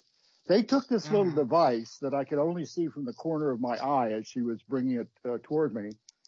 There's a reason zapped for that. Oh, I don't doubt it. But I'll tell you, you, you it was it it, it, creates an a, an aroma. There's not just the noise and the sound. There is a distinct uh, aroma now. That Yeah, I it's called barbecue. exactly, exactly. so anyway, I, I'm I I'm ba- I'm banging on all eight tonight. well, You we're are, cooking, you are. That's a cowbell. cooking with gas. Thank you. But anyway, so anyway, I finish up the appointment. They put a, a bandage on it or whatever. I'm walking the two blocks to the bus stop to take me home because that's my only stop for the day. And it felt like my nose was running. So I took off my mask and was going to wipe my nose. Turns out that they, they should have, uh, uh, uh, cauterized the, uh, the thing initially because I'm bleeding and I know it's dinner time. So anyway, I trudged back up to the place and they, they fixed me up and put a, a fresh uh, band-aid on it. But it's like, I just didn't need that. I was not, uh, I was not wanting that particular adventure. But I feel fine now. The nose is fine. I'm You just, still uh, smell the roses? Uh, No, no, he still smells the noses. yeah, red ro- red noses, blue noses. Tough Old crowd. Noses, new noses. Anyway, I, I just uh, now uh, that movie, the the Misfits. I don't want to leave that yet. For those who didn't see it, it's the story out in uh, Nevada or Arizona, somewhere out there, where these people make their living uh, uh, doing in ponies in the wild to uh, send product to the dog food industry. Mm. This is real. This is the, I don't know what they use now, but there was a time when that type of shit was done. And I think it was Marilyn Monroe and Clark Gable's last movie. And it's not a great movie, but it's a, it, uh, and, and her estranged husband, um, uh, Joe not- DiMaggio? No, Ar- Arthur Miller, uh, wrote the, uh, just like the story or the screenplay or whatever. Slide, DiMaggio, slide. Yes. well, there you are. But uh, anyway, I, I, it's a sad movie. But Turner plays it. At, well, I don't know if they play it anymore because I don't have Turner anymore. But uh, What? like one of Quel the- horreur. Scott without Turner Classic Movies? Turner Classic Movies without Scott? I told you I had to cancel that tier of service. I know. video uh, thing, and I mean, I can, I can find most of what they run because I don't think they run exclusives necessarily, unless it's something that their production company came up with. So I can find the movies, but I don't know. I was just getting to, when they hiked up the price by sixty bucks for something that that, that they showed for over a year and a half that they didn't it wouldn't hurt them to charge me less by a factor of 60 bucks. Not to mention it's movies that's 70, 80 years old. Oh, but I love that stuff, Chris. I mean, Well. I'm just saying, it's like, how do you, how do you justify charging 60 bucks for that? Oh, well, when did he, when did uh, Ted Turner buy the, uh, the MGM library? Wasn't it that Oh, as far back question. as the 80s? Oh, yeah. Yeah. And I don't forget That what man was a genius. That was one of the smartest things he ever did. Oh yeah, yeah. Because cable wasn't as big then as it is now. And he's well, just like with CNN. I don't like what CNN has become, but he saw the need for something like for a service like that, for programming like that. And he said I he had a big enough pile of cash where he could do it. Go Ted. Is he all right? Is he still with us? He is, but uh, he suffers from um,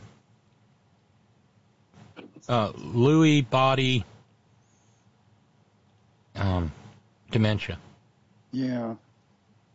Oh, and I heard about uh, Bruce Willis. I mean, I was never a fan of him politically, and some of his. No, but he did a, he did he did a lot of great movies, and and it, yeah, I feel I feel so so bad. and he's a year younger than I am, according to the. He's like 67. Oh, is he in dementia too now? What, didn't what know was that that that. they said he had? Yeah, it's. Uh, I can't remember the particular thing that they announced, but it's not. Hmm. There's no good outcome anywhere in the in the in the horizon, and it No. makes me so sad. Oh, and he was and and, and he was absolutely studly in uh, what was it, uh, Moonlighting? Oh yeah, with Oh uh, yeah. uh, Cybill Shepherd was that her name? Shit, didn't he have still have some hair? Yeah. I think Or he maybe a little bit of hair. Yeah. I Boy, that's know. a long time ago. Shit. It was the 80s, wasn't it? Yeah. No, I remember I watched it religiously. Because Cybill Shepherd was so freaking gorgeous. Um, Yes. oh, I got a little. Uh, uh, we've got a Josh Duggar update. Ooh, oh ooh, God damn it! Are you, are you serious? Isn't he Is in jail? Is He's it a not birth, jail. hmm He is. announcement? Oh, he is in jail. Yes. Okay, what's the latest? He's doing 151 months in in uh, federal star on kitty porn charges. Remember, this is the guy who groped his own sister. Christians, of course. Mhm. Uh, Somewhere in the Bible, I, I think. Reassurance. No, I mean, no, it's it's it's right there in Genesis. You know, when Lot's daughters get him liquored up and fuck him. It's it's you know God approved.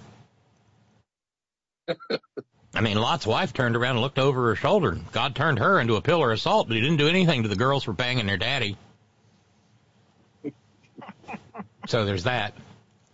But no, um, he's serving his time at uh, the Federal Correctional Institution in Seagoville, Texas, and he has been put in solitary.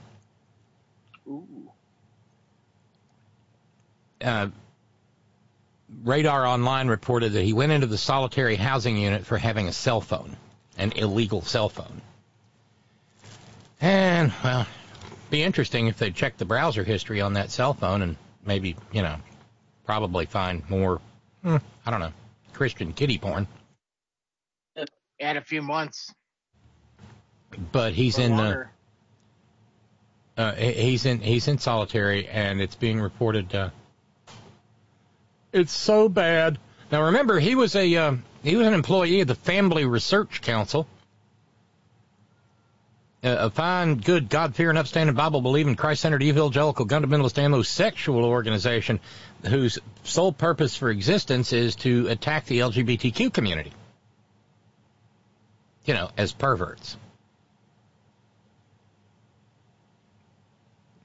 It, you know, They are they are indeed a hate, hate group. yeah, yeah.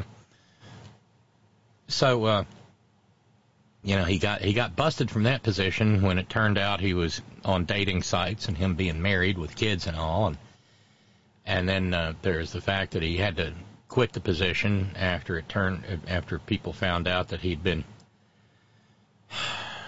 incesting with his sisters.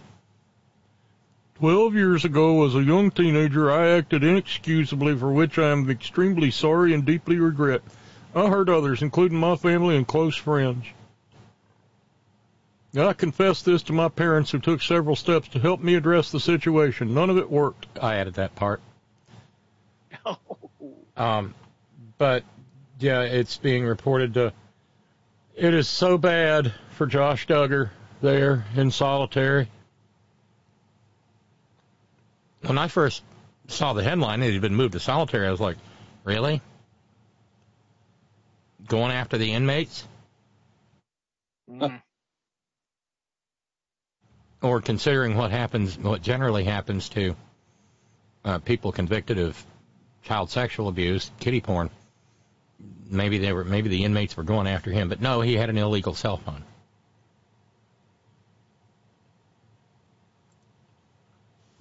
Oh, and uh, because we're coming up on the third hour of the program, y'all, we got a giant hole to fill. And thanks to the folks who stepped in this evening. I'm not kidding. This is just, you know, we, we go from crisis to crisis every month because, well, I mean, this is how it works. I mean, I'm sorry.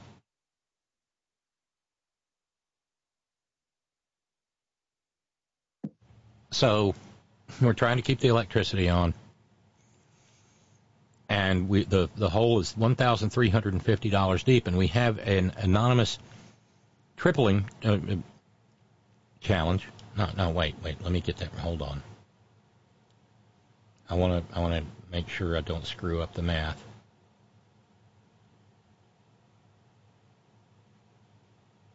A two for one tripling challenge. Um, up to 50 bucks gets a matching up to 100. So if we can do that, that would get us from 1350. Well, we um, we would we'd at least maybe wipe out. We we we've come, I think we finished off. No, we didn't. Um, we're close. We're almost done with last Monday. And frankly, you know, this isn't the Oral Roberts, you know, God's to call me home. No, it's just the power's to go off and won't come back on until, you know, because the power bill. Because coal does not keep the lights on if you do not give the coal mob your money. So that tripling challenge is on the table, and uh, hopefully, hopefully it'll be met. Don't let it. Don't please, please don't let it just go by the boards. Um, PayPal buttons over at headon.live. And by the way, um, when you kick in via the U.S. Postal Service, I don't, you know, Beckley's about mm, about a 80 mile round trip. By the time all said and done, gas is expensive, so I don't go to the post office all the time, or the actually the post office box at the UPS store. And so consequently, and and and it's still over there because that's just been our address since the beginning of the program. And if I change it, everything's going to be chaos. It was originally over there because Boss Man Wayne took care of all of that, and it was for his convenience. Well, I take care of it now. So it may, it, you know, if you if you send a check and you see that the check hasn't cleared for a couple of weeks, it's not anything on the banking end of it. It's that I didn't get to go and pick it up, or that I waited until I've got, you know, a stack of checks to do all at one time. So thank you to our uh, thank you to our friends who uh, subscribe and, and support via the U.S. Postal Service. That's why it may look a little strange in terms of when the checks clear. Okay. I, I hope that I hope that helps. Um, I had a question about that earlier, and if you just and, and to the person who asked, if you just heard this, uh, let me know, so that, that or else you know I'll write. Um, thank you. Thank you to uh, our dear sister Jude up in the great Northwest. Um, we are. I just gave her a little bit of money, not a lot. Uh, uh, Jude says, "My best to all." Thank you, and thank you, uh, thank you, Kevin. Thank you, you and Tracy. Uh, thanks so much. So that means that we are sixty-five dollars into that tripling challenge, and that's amazing. Thank you so very, very much. Um, and Kevin, by the way, I have at some point in time, uh, is Tracy uh, is Tracy still selling Hyundai's? Yep. I at some point in time, I just uh, I'm gonna I need to pick her brain a little bit about because um, She's right here. Pick away. yeah um, uh, just uh, the only third row seat thing uh, vehicle is the uh, the Palisade, isn't it? Correct. Okay. Yeah. And uh, yeah, every now and then I just stop and wander the lot. I can't do anything right now, but it's God, those are beautiful vehicles. That's one They're of the, beautiful. They're a lot of vehicle though. Are they really? I mean, yeah, it's huge. Yeah, I mean, I almost bought one when I got my Santa Fe a couple months ago. I don't. I- I don't even have six people I like that I want to put in my.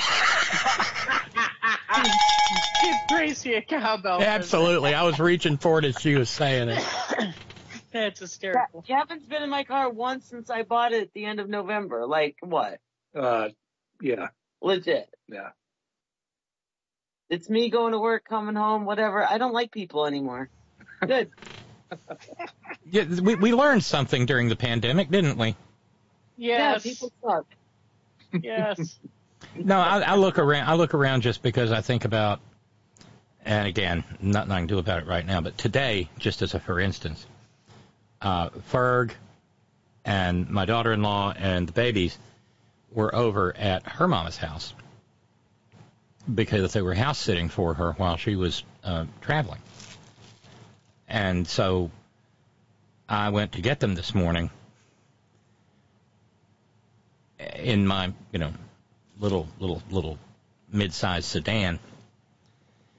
And you know what? Three adults and two infants in car seats do not fit well at all inside a Ford Fusion. No, God no. But I can't even You- think. I can't even think about something like that. But my grandfather was a car salesman, and I guess it's in my blood. I just and so I stopped at the Hyundai lot the other day and wandered around, and I looked at that Palisade, and it was so freaking beautiful. But The Palisades are really amazing, and if if you're gonna buy a Palisade, like don't be a cheap fuck. Go all the way to the top for the calligraphy. You get every option available. It, you know, it's like fifty two thousand. You know, I've got so many people wanting to cheap out with like an SEL base or premium. Like, just if you're gonna get into one, get into one, and then they're a they must be cheaper than- in Massachusetts. No, the Palisade goes like 52 MSRP. The the calligraphy. There, it's not any Well, cheaper here. No, I mean, I, down. I, they must be. They must be jack. is- They must be jacking it up on the lot or scarcity or something. So yeah, a lot of dealerships because we're still in an inventory shortage, so to speak. I mean, we have a hundred cars on our lot, whatever, but Um, some dealerships aren't getting as much inventory, and the Palisades are still at a premium. So people are putting non-value added addendums on there, five, six, seven, eight thousand dollars, which you should never kowtow to that. I mean, it's not going to do you any good five years down the road. You want to trade in a vehicle. It's not going to do the dealership any good when they have to take a vehicle in on trade that they tacked eight thousand fucking dollars on. My dealership doesn't do that. Well, apparently they do it uh, here because A lot of a lot of the ones around here are doing that or have been doing it as well.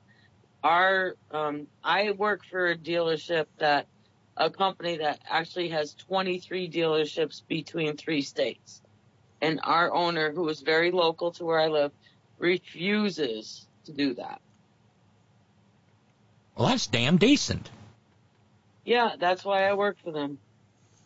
Well, I, I, I, I, I said what I said because I actually looked at a Palisade that was not the calligraphy, and it was forty nine. What trim level was that? Uh, it had cloth seats. Mm-mm. That's bullshit. Because all the new Palisades, except for the SE, are all they all either have the high tech like vegan leather, and then the calligraphy has the Nappa leather, and yeah, nah. They, they were screwing you hard. and the and the the, the Santa Cruz, around. and uh, you know I looked at the Palisade because I mean I said to the kid, you know, it would be fun somewhere down the road to have all that seating space so that we could all just jump in the car together and go somewhere. You know, like flee Right. the, like flee the state of West Virginia when the when the Republicans make me a felon.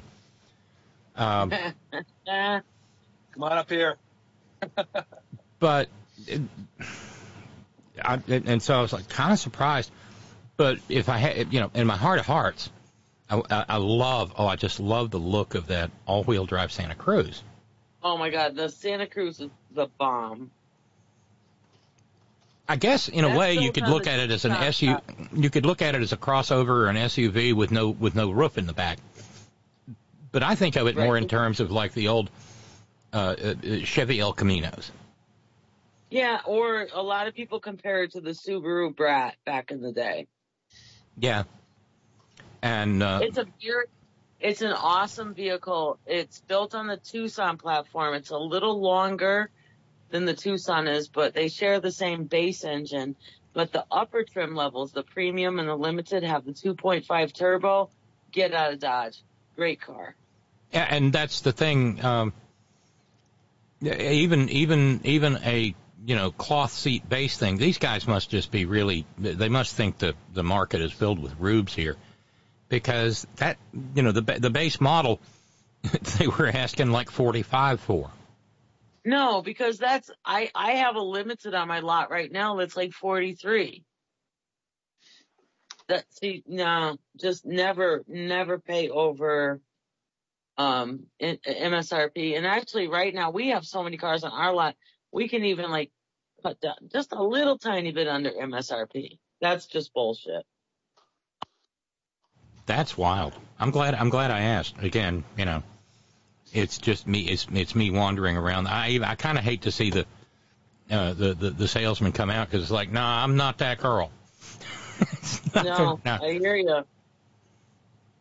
but I, I, I knew I, I knew I wanted to talk to you because I just I was like, because I look at these things on the websites. And by the way, this is one great big humongous unpaid product placement for Hyundai, uh, Right? which kind of makes me sad because they're made in Alabama. Look, I've had eight Hyundai since 2008. I am not mad about them. After six, they put me to work at the dealership. Yeah, that's great. But uh, you know, I look at these things and they, you know you, they've got that function, you know, build your own, and I'm like, okay, that. And then I I go and I look at something like what I built, and it's ten thousand dollars more expensive than what it said on the website. Yeah, no. Then just just say no until the market settles down where you are. I'm having a hard time figuring out that the market is unsettled in West Virginia, but I guess that's the case. Well, uh, how many dealerships are in your area? Uh, there's one in there's one in Beckley and there's one in Charleston. So, you know, Beckley's That's 40. it? Yeah, Beckley's 45 minutes from Charleston. I guess there's one down in like Bluefield. But where we are here in Massachusetts, I've got like three dealerships in our backyard, so the competition is real. Um, we're number two out of like the four local dealerships, so people can't really get away with adding on the non-value added addendums. That that's just a bullshit practice.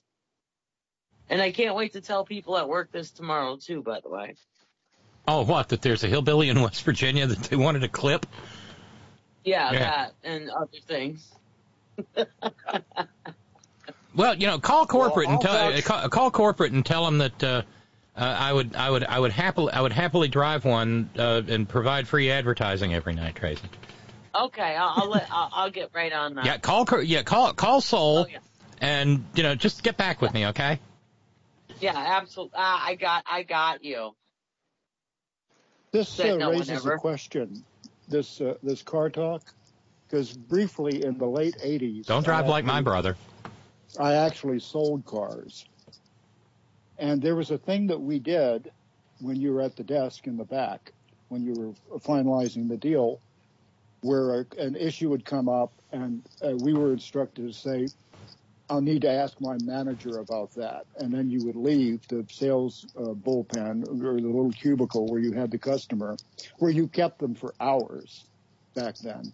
But anyway, the, the, is there a, now that everything much is done online, is there like a, an online equivalent for, I, I'll need to speak to my manager? Or is Yeah, that, or- no, no, okay. So that, that was no. sort I of, a, mean, I mean, I still have to get up sometimes, speak to my manager. You know, when people are like bullshit and you, they don't want to commit to a number. What I like, I, I can read people. yeah. You know, you get the ones you can close right away with the first signature on the desking, but you know, you still have to get up and play the game. And, and I just look at people like, look, I'm not here to play games. Tell me what your bottom line is. Let's just get this done. Yeah. You know, How Well, refreshing. I do have to, I do have to give Hyundai a lot of credit for the improvement in the cars they've made since the ones they were selling in the early 80s. oh, Because Jesus, in the early awful. 80s, Hyundais were a pile of crap. You're a And I swore I would never, ever, ever, ever, ever do anything with Hyundai. And I, I don't, I don't, don't own one now, but I do have to say that what they're putting out now is a hell of a lot better car.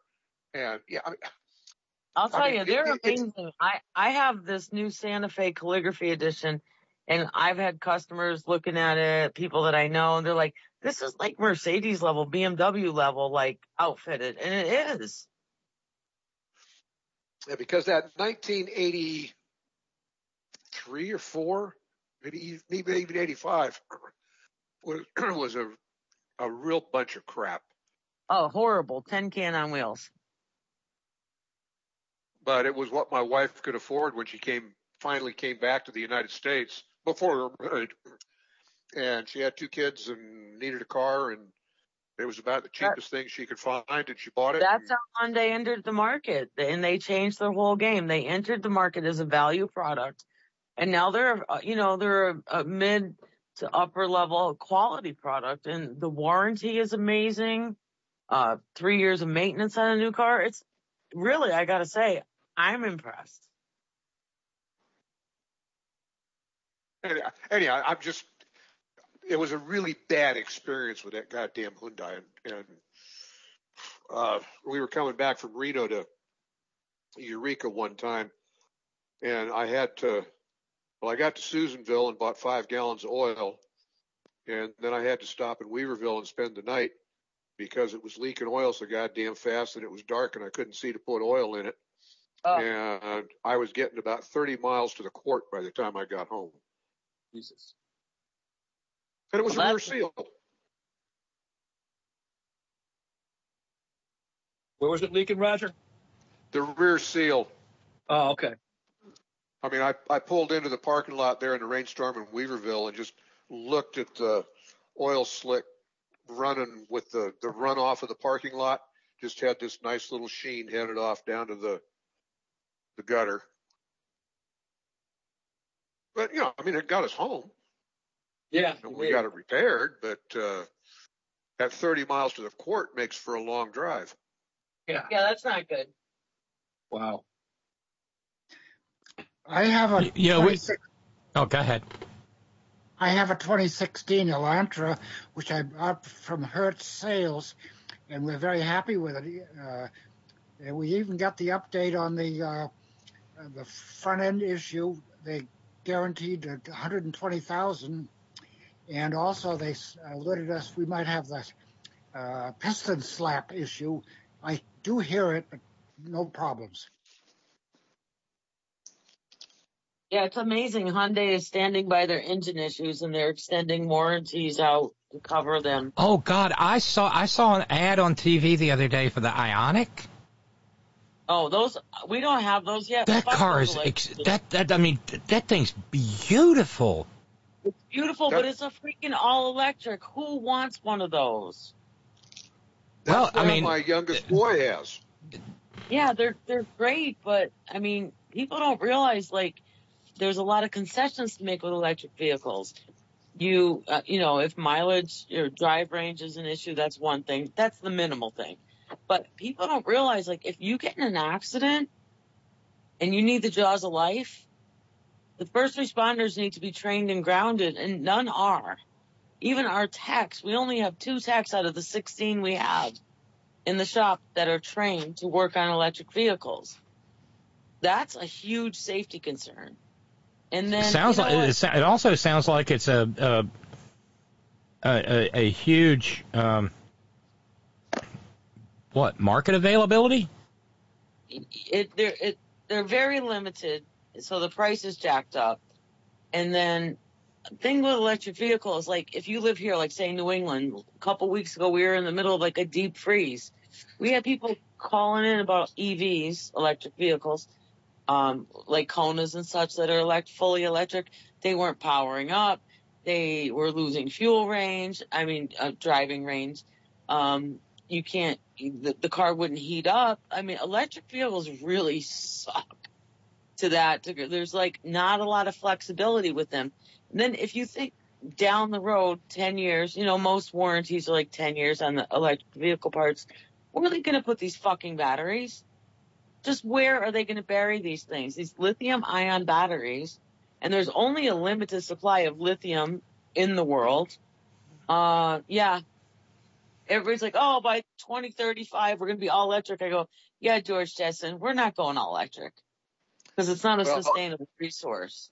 With regard to the used lithium ion batteries, let us assume they have reduced down to, say, 75% of their potential charge. that 75% is still very, very valuable to become a power wall in a house. And that is probably where the used electric car batteries are going to end up. Well, one would assume that they be recycled somehow, some way. But I mean, it, it, when you boil it all down, people are like they don't want to be, you know, they want to be environmentally conscious. I get that, but still, electric is still generated by fossil fuel at this point. Well, true. And Tracy, the oh, other. Oh, oh, hang on, hang on. The amount of fossil fuel, depending on where you live, can be actually less than 20% of the fuel of the electricity being generated. Here in the Pacific Northwest, with the hydroelectric we've got, and the drought hasn't affected that, and the solar and the wind, over 80% of the electricity generated is from renewable sources. Yeah, well, you're in the Pacific Northwest, which is an anomaly. The rest of the country is so far behind. And I just, yeah, that's true. I, I, mean, if I if I had any if I had a plug-in electric here, it would be coal fried. I know around here where I live in New England, we I just I was actually talking to my sales manager's father who bought a plug-in hybrid, right? And I was like, "How you liking the vehicle?" He's great. He goes, "But I just drive it in hybrid mode." I'm like, "Why?" He goes, "To plug in the car and get that 35 miles of fuel range to begin with is costing him more than a actual gallon of gas, like gallon gallons of gasoline do." Um, because around here, our electric supply in most areas, not where I live because I'm municipal electric, have the charges have gone up exponentially and then the electric bills are, are doubling for people because there's like service and delivery charges to the home and back. So powering up an electric vehicle or even a plug-in hybrid is not even cost efficient for people right now. Well, my solar panels on the roof right now are putting out three kilowatt hours. My production today was 42.9 kilowatt hours. This month I put out 410. Well, and you're, this year, you're you're like a one-off to most people because most people don't have the availability of solar, have sustainability of Yeah, well, I mean, the future the future is happening out in the Pacific Northwest and all down the West Coast. it is. It's not on the East Coast. Trust. No, no, I mean, uh, God, I don't know if you I don't know if y'all saw this the other day. By the way, uh, because I'm really trying to make Brother Deacon Asa happy, like and subscribe wherever you're listening to the program. Like and subscribe, and thank you, Stephen. Thank you so much. Uh, we are, uh, I think we have met the anonymous challenge. Um, the tripling, the two for one tripling challenge. So, and and then some. So that takes us down to thirteen. Let's see, we were at thirteen fifty. Um, we're somewhere a little south of twelve hundred dollars, and I hope we've got a. You know, I hope I hope we have programs next week. Uh, but I want to I want to make Brother Deacon Asa happy. So like and subscribe. Leave a comment for uh, leave a leave a comment, any kind of comment, please. It's amazing what a difference it makes. So just that's my request. Um, Matt in San Francisco says Hyundai. Our tour guide in South Korea was really proud of Hyundai and mentioned that Korea's favorite state is Alabama because of the Hyundai plant. Oh, Matt, you needed you needed to smarten them up. That society's really different than the U.S. Seoul was beautiful. Their airport's mind blowing, and from what I saw, we're far behind when it comes when it comes to infrastructure. And it's it's amazing. I mean, they they are uh, look, they got they got internet bandwidth over there that is just well, it puts anything in the United States of America absolutely and completely and totally to shame. But yeah, they are. I've passed the Hyundai plant down somewhere around Montgomery, and you know, I wish. And I, rem- I remember when they were being ugly about things in something in South Carolina. I said, you know, somebody needs to somebody needs to get hold of BMW and have them get hold of I think it was the Confederate flag, get, get hold of uh, you know BMW, have BMW get hold of Nikki Haley and say that thing's coming down. Uh, the, the and lo and behold, it did, and maybe that was part of it. Um, but you know, you, you kind of wish that like Mercedes Benz, Hyundai, I think there's a couple other down there in Alabama. You wish to get on the phone to the Governor Hee Haw Meemaw and say, stop tormenting the children. Click. But so far, I don't think it's happened. You know, Disney tried to push back against Monkey Up DeSantis, and now Monkey Up DeSantis has gone to war with Disney. It's super. Um, it's it's it's super frustrating. Um,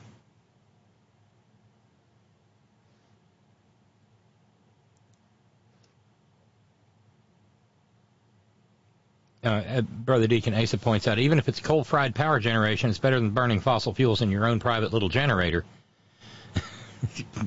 Jesus, yeah, I, I get, I get that, I do. I've got a friend who's got a Rav Four hybrid, and just loves it.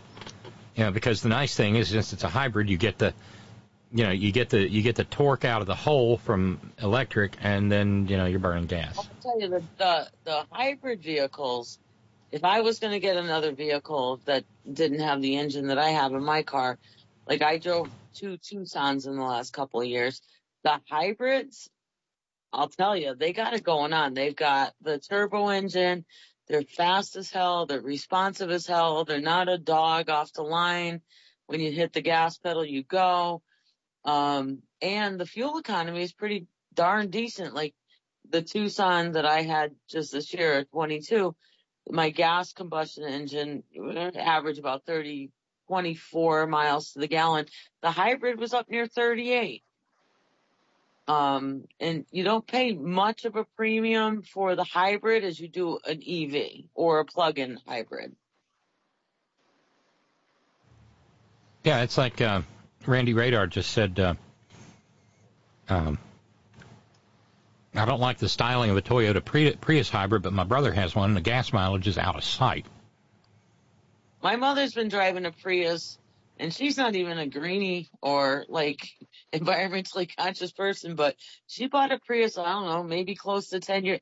I, I, that thing's like a fucking ten can, but when you get in and drive it, it's actually pretty comfortable, and she loves it. Well, people, you know, people who buy them fall in love with them. I know. Uh, are are um, and they hold their value those Toyota Priuses and the new ones out are actually pretty mm, okay looking.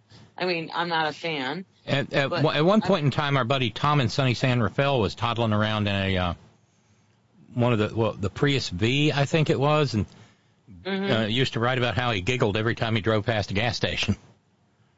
And that's a big that was a big old roomy son of a gun. Well, you can't beat 50 miles to the gallon on one of those little bastards. No, and it, so yeah, I, I can't help thinking about these things. And interestingly, I, you know, I just asked you one question, and we wound up in a substantive conversation about the the the future of non, uh, you know, non internal combustion engine conveyance. And I remember way, way, way a long time ago, way more ten more than ten years ago. It was probably 2009, I think. Uh, back before he sold his soul and started saying gross things, when Van Jones was an up and coming young thinker, we were at Power Shift in Washington D.C. and he said something that has stayed with me ever since. If we do not handle issues of peace, if we do not take the idea of peace seriously, then eventually we will be fighting wars over lithium to power the batteries in our tanks. Correct. And I think that's I think that's still the case. Um, I wanted to note I had a uh, I got an internet. it's a series of tubes. It's not a big truck. Got to say that every now and then. Um, Uh, I got a note from Dave number 11. There are no cars below MSRP in Humboldt. A Subaru carries a 5K premium over retail, the first thing the sales rep shares with the hapless buyer. Yeah, it's this is everywhere, and there's still like in my area, we have plenty of vehicles now. We were at a huge disadvantage a year ago. I was having to ha- take pre-orders for vehicles. We didn't have a lot on the lot. Right now, I've got a hundred and probably I don't know, maybe a hundred, hundred twenty-five vehicles on the lot, and we're Hyundai has been ahead of the curve. And I know some of my counterparts at other dealerships are struggling to get vehicles, but we still in this area now are, are at MSRP and even can go a little bit below if we need to make a deal at the end of the month. Remind me to drive to Massachusetts. I'm here. Buy your buy your buy your car. Well, here. I, I'll happily get you a car in Massachusetts. We just got to figure out how to register you. Oh yeah, that's the that's the problem. You gotta I gotta come back here and pay taxes. Yeah, it's a Yeah, I, I, I, I hey, I, I'll sell you a car. I'm just saying. you are a car saleswoman. You are. They'll No, sell you a car. I'm just saying. You want it? I'll sell it to you. Most people from out of state, go fuck yourself. We can't help you. You, I'll help you. Bless your heart, Tracy. Thank you. She'll throw in a nice cooked meal too while she's at it. Oh, you know that would be the that would be the inducement right there, Kevin. Uh, you know it, right? Ah, been killing me. Tracy Tracy's the one that needs the food porn segment. there you go. Oh yeah. We we got. I I brought home Chinese tonight, so she had a night off. Okay, tell us what. Well, my errands, my errands this morning were to head to the local cash and carry where I bought four, well, 15 pounds of pork butt, and I chopped it all up and I've mixed it all in with the sausage seasonings, and it's Nice. marinating in the fridge overnight. And then tomorrow I grind it up and stuff it into the casings. Oh, is this the chorizo you were talking about? No, no, I, we we made the chorizo. This is just breakfast Oh. sausage. Ooh. I got it. Pork butts were $1.89 a pound. What? Yeah. And the cheapest pork sausage I can find is like four dollars a pound. And even Well, dollar got pound a pound is high. I got the I got the grinder, I got the casing, I got the seasoning. What the hell? I get dollar eighty nine a pound pork sausage. All I got to do is put in some time. And I bet it's going to be so much better than that stuff. Because, like, when you go to buy sausage in the rolls in the grocery store, there's sausage and then there's sausage for the rubes. Because you got to turn around to the nutrition information, and you know, it, maybe it'll be a dollar less a pound roll than say another brand, but you turn it around and you go, huh, 22% fat. That's Yep. going to melt in the skillet. Yeah, well, this is just the the pork butts. I mean, they had a nice fat cap on them, but uh, this is just the pork butts, and they just get ground up, and that's it. With the seasonings, of course. Uh, I like I like mine with a lot of sage and a lot of hot pepper. Well, there's an outfit called the Sausage Maker. Yeah. as, as a company, you can look at them on the internet, and they sell all kinds of seasonings and all the rest of it. And quite some time ago, I bought a, a mild hot and a regular pork sausage. And even though my wife likes spicy food, she didn't care for the the mild hot seasoning. So this time, I'm just using the the regular sausage seasoning with no. Look, Uh, more hotter, more better. well, yeah, I bring, like bring the heat. but, Oh, uh, hello. But I mean, she can put some aji amarillo paste on it if she wants some heat. Oh, but God, that fresh ground sausage would make such great uh, uh, sausage gravy. See, gravy's another one of those things I gave up. Hey. As well as the biscuits By that the they way- went on. By the way, do you still want uh, some jars of the uh, juice of the fermented? Uh, Oh gosh, yes. Peppers? Oh gosh, yes. That stuff was heavenly. I loved. I'm, about because I a lot of the brine I don't put back in when I do the blending to to make the puree. Yeah. I just put enough in to to get it to the consistency. So there'll be some leftover. Uh, Roger, I, I used. I used what you brought me, and uh, uh, primarily, you know, when I'd open a package of Conecuh, I usually simmer it in water but I added some of that brine into it and simmered it that way. The and it oh my God, what it did to the Conecuh. Oh, oh, it's heavenly. And I can have all the Conecuh I want. I, I, I'm not quite sure how much I'll have, but I got three half gallons brewing right now. Mm. Let's see, four, eight, ten pounds of peppers. Uh, Oh golly Moses, jars. it's going to be so hot and so good. My head's sweating thinking about it. Well, it'll be hot. Oh, it was gloriously so.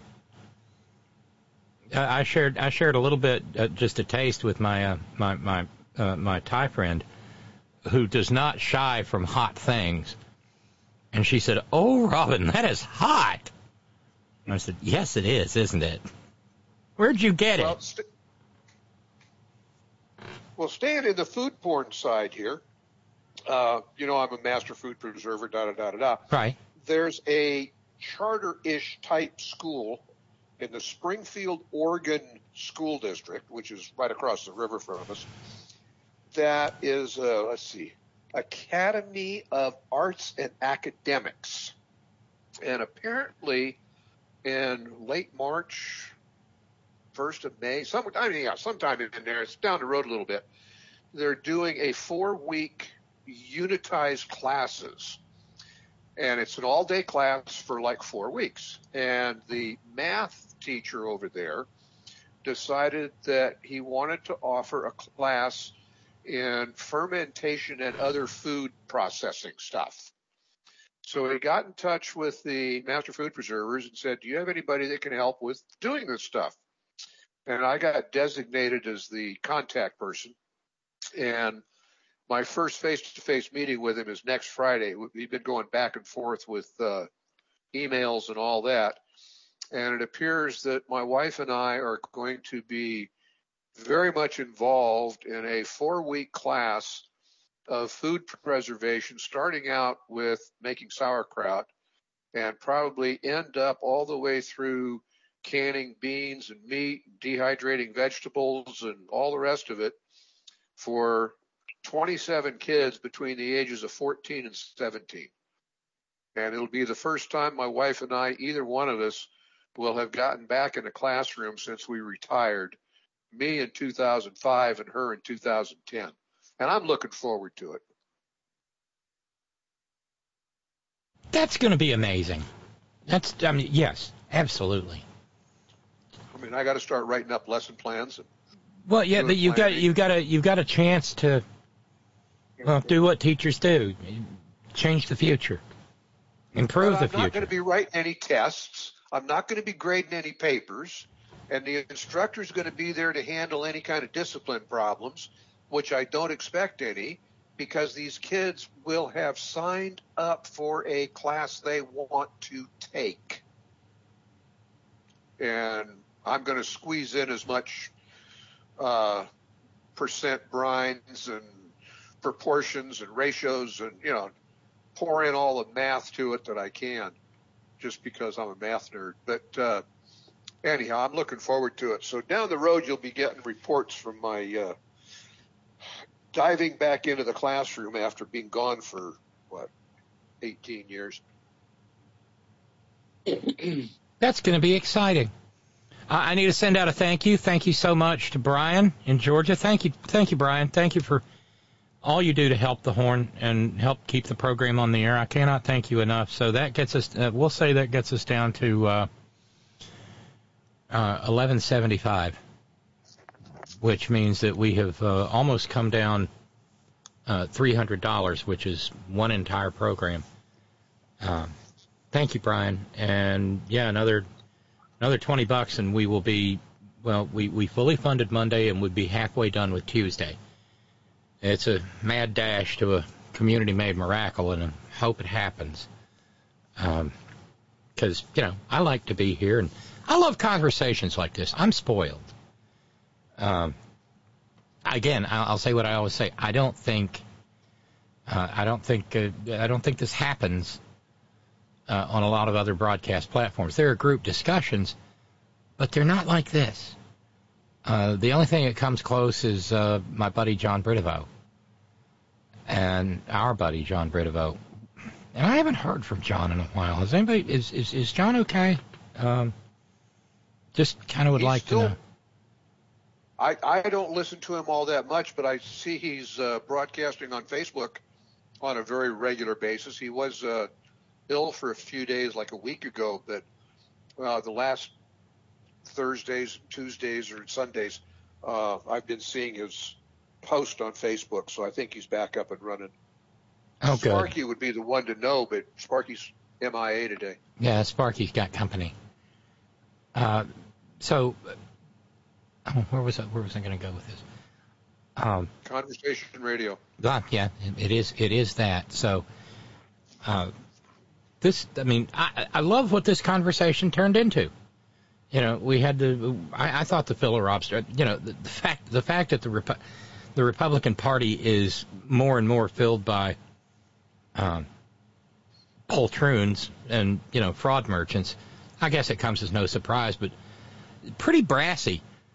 And how, how many how many other programs are you, are there where you can tune in and find out about you know feral cows? And I'm still I'm I'm I'm, I'm I, I got to tell you, I'm still upset with you guys. Nobody gave me a cowbell for Baruch College. Nobody, nobody. you know how to hurt a girl. Ding, So- ding, ding, ding. Oh, okay, thank you. Uh, uh, Jude says, I rest my case with Roger. He houses a cornucopia of life experiences. I still wish he'd been my freshman year algebra teacher. Plus, it's the high school in Palos Verdes where Tracy married her love. Alignment manifested. Thank you, Jude. You probably were a pretty Robin. pretty aw- awesome math teacher. Uh, I got uh, one more thing, Scott. I heard from Tom and sunny San Rafael. Uh, the Prius V still got it, and I've gotten 46 and a half miles per gallon averaged over the last 94,000 miles. It's a bit of a dog, but it works. kind of Well, echoes with what. regard to Jude, um, unfortunately, I'm involved with a Filipino cooking class on the day Christopher was planning on a get together. So uh, I don't think I'm going to make it. But one of these days, when Christopher and the and the crowd get together in Portland, I'm going to make it. Okay. Little mini That's horn great, in. Roger. I need to get. Mm-hmm. Yeah, I need to. I need to figure out a way to get out there. It's. It is. It is. It is. You would not go back. You, I swear to God, you would not. Well, the thing, and the more I think about it, I mean, Oregon is like, I mean, you know, you're in a temperate rainforest. I'm in a temperate rainforest. Uh, winter lasts six months. Both places.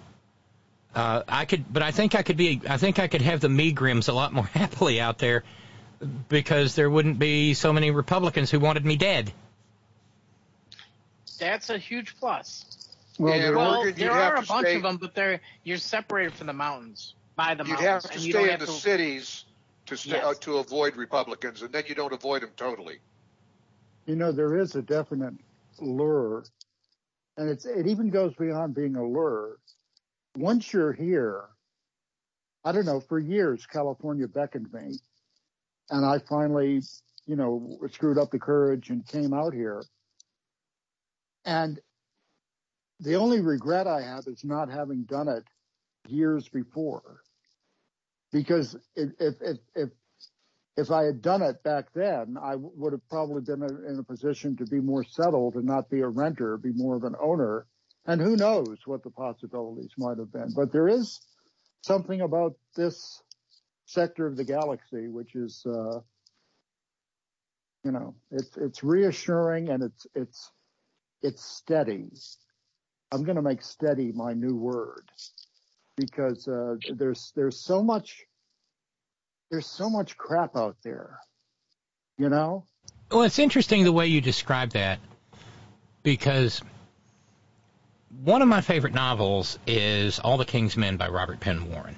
Know, It has some problematic passages because it was written when it was written. But Robert Penn Warren had a beautiful uh, way with words, and in, and and he has the protagonist in All the King's Men at one point in time say, and I need to find the quote because it's exactly what you just said. there is something in the American psyche that yearns for the Pacific coast. That wherever you are, ultimately you feel like you have to at least see it. You know, Yeah. when when the urge to go, uh, the aimless urge to go hits, you go west. See, Sox wants to go. Yeah, Sock says, get me Greyhound on the phone. Um, get me Don on the phone. Where are those pictures I was supposed to see? See, I've got you on the on the line now, so I can use Yeah. that line. I know. Well, I heard you do that, so I guess uh, Robin is channeling me. you know. So here we go. Let me call in. But I was a little late to the party today. But But I have Yeah. a, you know, I, I have a. I wonder what it would feel like. I mean, I love my community here. The, the, the, the, I've had more acceptance here than I ever dreamed I would have. But I wonder what it would be like just to disappear.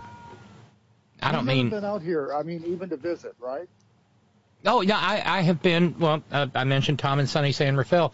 Tom checked a box off for me several years ago, um, and you know, in my prior incarnation, uh, invited me aboard his sailing yacht, um, and um, we toddled around San Francisco Bay. Ooh. Oh, that you know, that was my one. And, you know, madly in love with San Francisco. What God, is that na- neighboring area that where all the boats live? Uh, Werner Erhard used to live there. Um, Sausalito? Sausalito, yeah. Yeah. I've never been up there. It's but, gorgeous. Oh, I've heard. I mean, again, you know, it's on my if I hit the lottery list, and Well, Scott, the one thing that I have to, to come up with your comments is that California being a thousand miles long, the California of San Diego and the California of Crescent City, Uh, yeah. it's uh, and everything in between. I mean, if you leave San Diego and go over to the valley and then get up into Sierra Nevadas and then come back down in the valley and then come across on Highway 299 after you go through Redding and then go up to Oregon, you have seen virtually everything you would see from the tip of Florida um, all the way up to Maine. It, it's it's got everything in California. Every climate zone, every weather number, the the Sierra Crest is like you're in the Alps with the granite peaks. And in the Central Valley, you've got these humongous farms. And then in the Humboldt County area, you've got the towering redwoods. And then when you get out to the, the coast, it's a super rocky coast and you're hard pressed to even find a sandy beach to walk on. Well, it's like living in a Woody Guthrie song. Is that a fair uh, assessment? I, you know, I could be wrong. Well, I'm not that much of a music person, but I, I mean, I Oh, know that's- Woody I. Guthrie. I just don't know all of Yeah. them. Um, but uh, it, it's it, it, California is such a diverse place, and Oregon has that diversity too. You go over to the eastern side, you're in a desert, It's crazy. and It's crazy. A desert full of crazy right-wingers. Valley, Well, there's that. Yep. But you go through the Willamette Valley. Although you go to Bend. Bend. Bend's a Bend sanctuary. But Yeah. the Willamette Valley is green with not all that much irrigation, except in late summer. You know, the hay fields are golden and that kind of thing. But um, you got that, and then you got the coastal hills that, that drop down with the super rocky beaches and, and uh, the diversity of places to live in either California or Oregon. Although Oregon doesn't have any uh, San Diego-ish. Yeah. Ain't got no Huntington Beach now. No, but uh, I mean, you can be down there in the the Siskiyou Mountains in, in southern central Oregon, and uh, Oh, Dave It's sent like Dave, Dave sent Dave sent, Dave number eleven sent me the most beautiful book about that region, and I've been reading it. And it's just because Dave said, you know, as much as you love the mountains of West Virginia, you'd be right at home here, and well, I think he's right. Get here and and be driving, and if it was summertime, uh, you'd have to go inland from Eureka and go on Highway 96 through the Hoopa Valley Indian Reservation, and go up to Happy Camp, and, and then take the road from Happy Camp, uh, in essence, over to close to Grants Pass. And it's a 40 mile road up in the mountains. The last time I drove it, I did not see one single car coming the other way in the whole 40 miles. And it Wow. was a beautiful two lane wide paved road. I mean, it was like I was backpacking in the in the mountains again, except I was driving a car. That sounds wonderful. You know, Matt in San Francisco just wrote, "There's no place like home." I thank my lucky stars regularly that I was born and raised in Baghdad by the Bay. And Matt has sent some photos along, and just, I just sit and swoon. So beautiful, just so beautiful. And I remember just the day or two that I spent walking around in San Francisco. Oh God, I loved it. I loved it. And uh, there's a special switch that gets turned on when you go to California.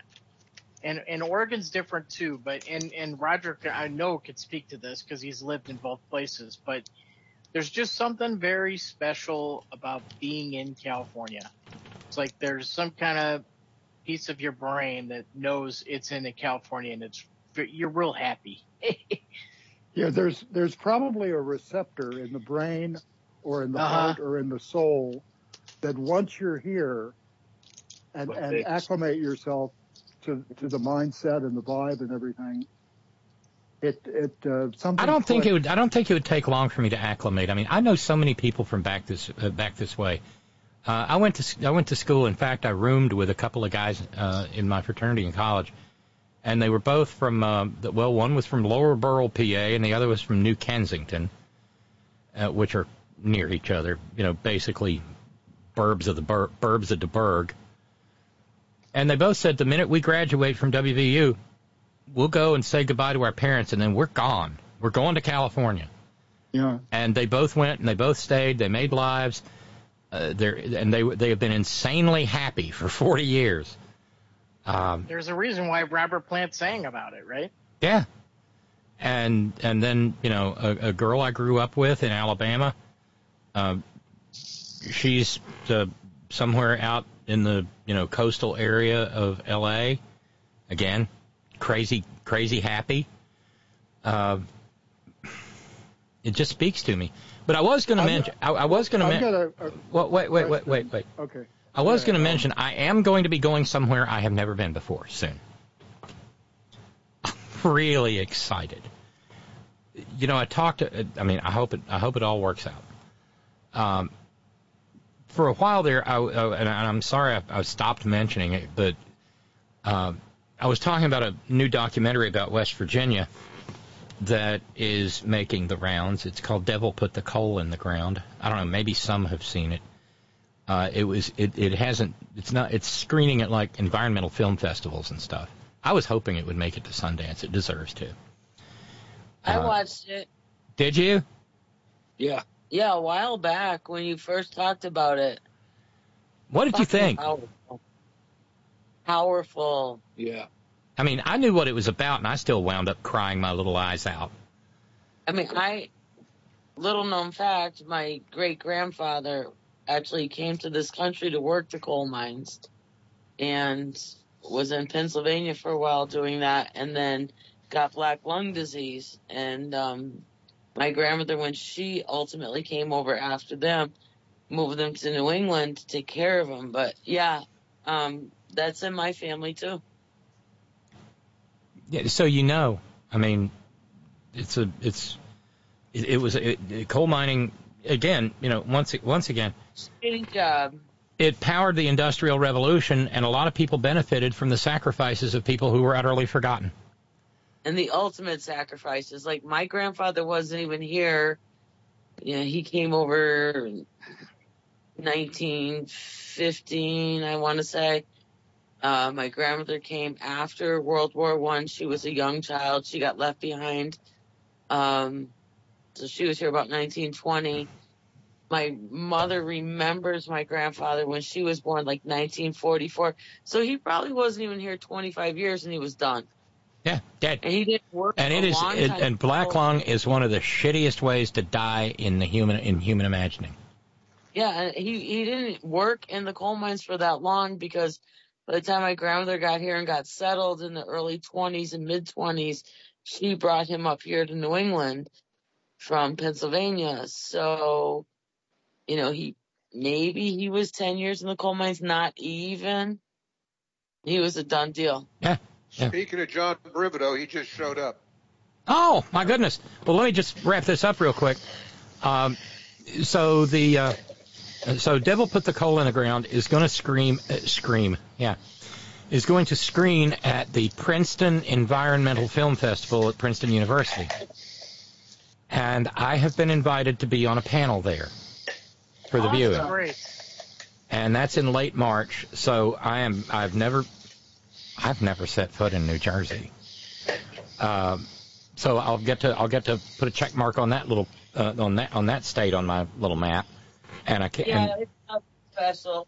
and one of the things I'm going to do at Princeton is I'm going to make, take a moment and I'm going to go because um, my American history fixation is such that probably the most vilified man in American history, far more so than Robert E. Lee, is Aaron Burr, who was also prob- who was also probably one of the most brilliant among the young- and, and among the youngest of the founding fathers and he just gets routinely shit on.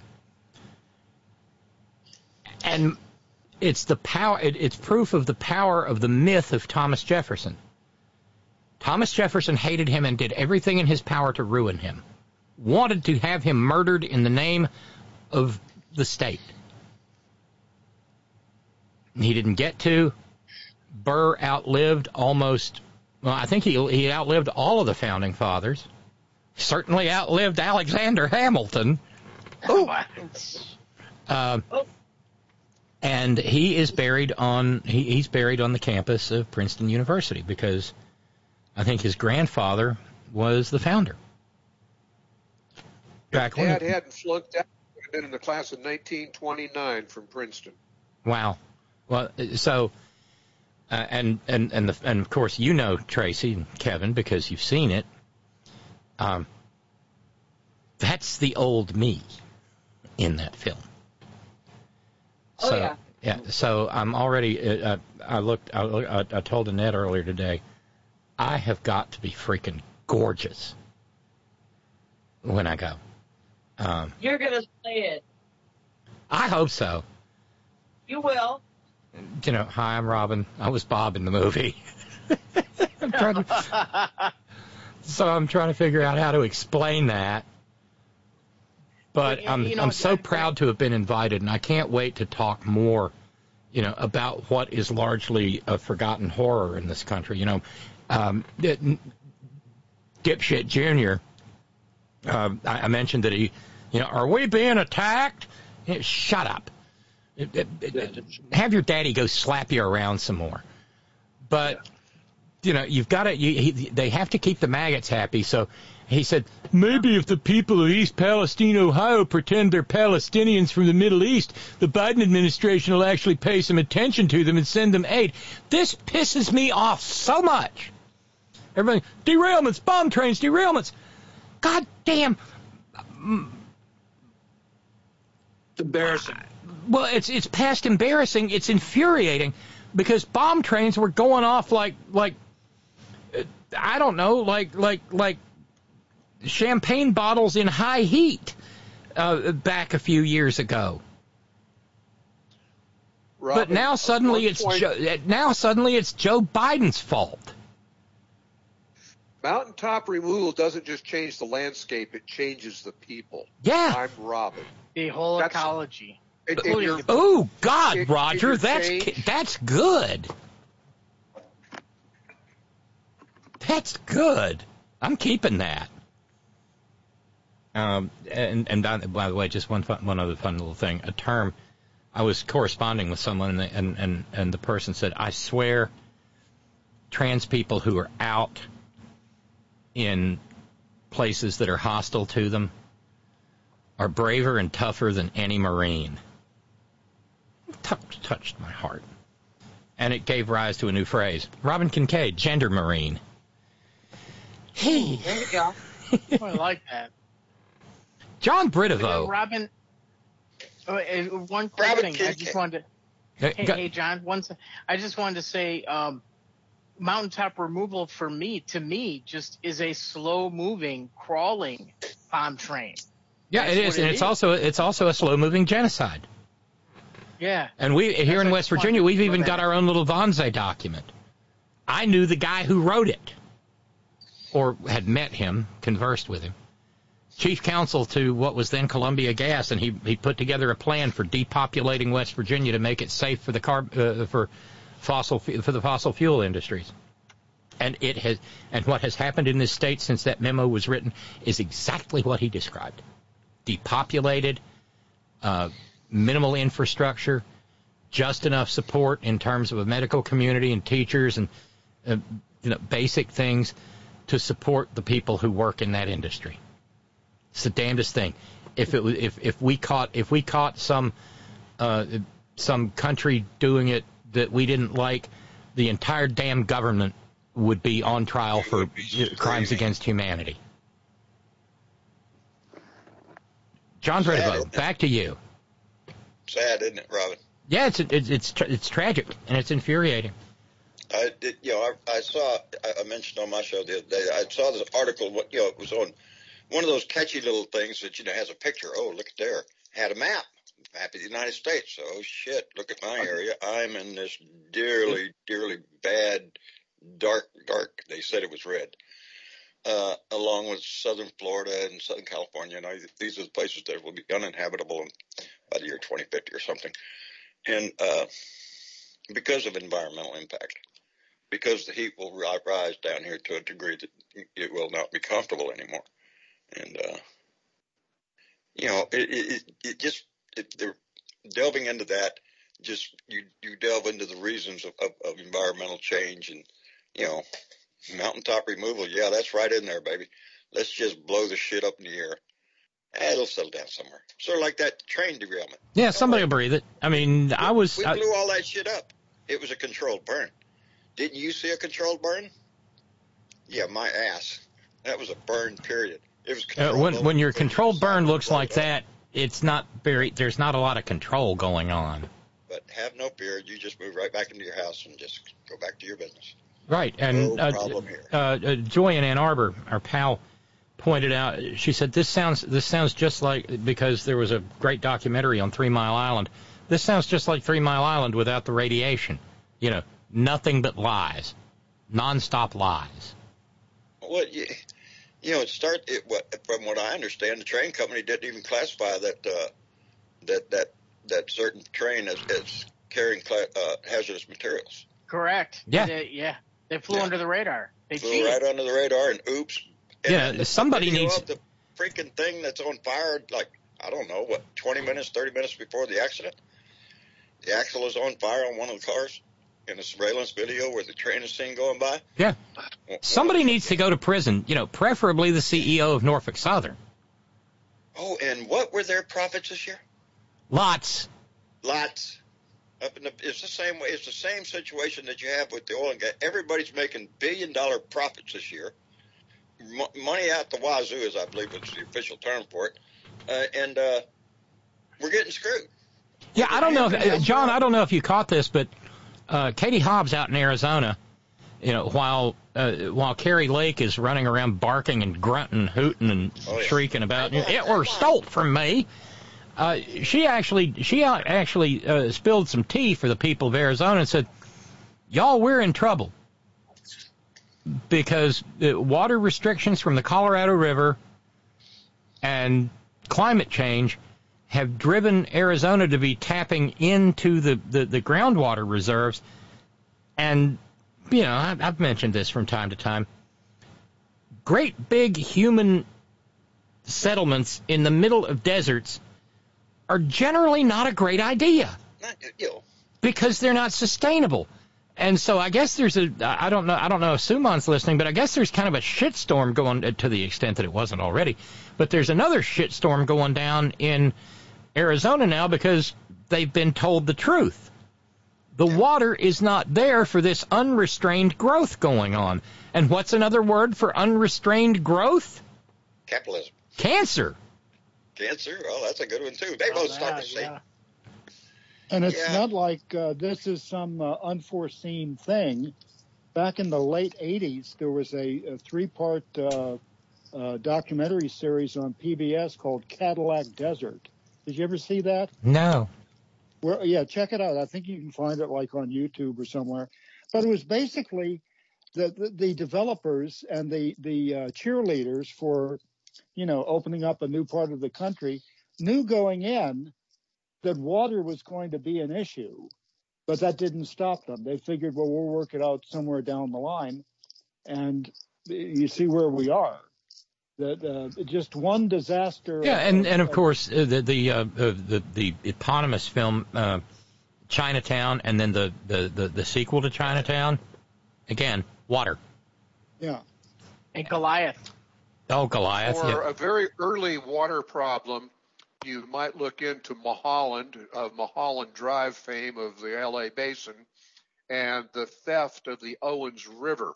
Yeah. Uh, that got piped over to LA to, to be able to deal with the growth over there and killed off a very nice portion of the Central Valley.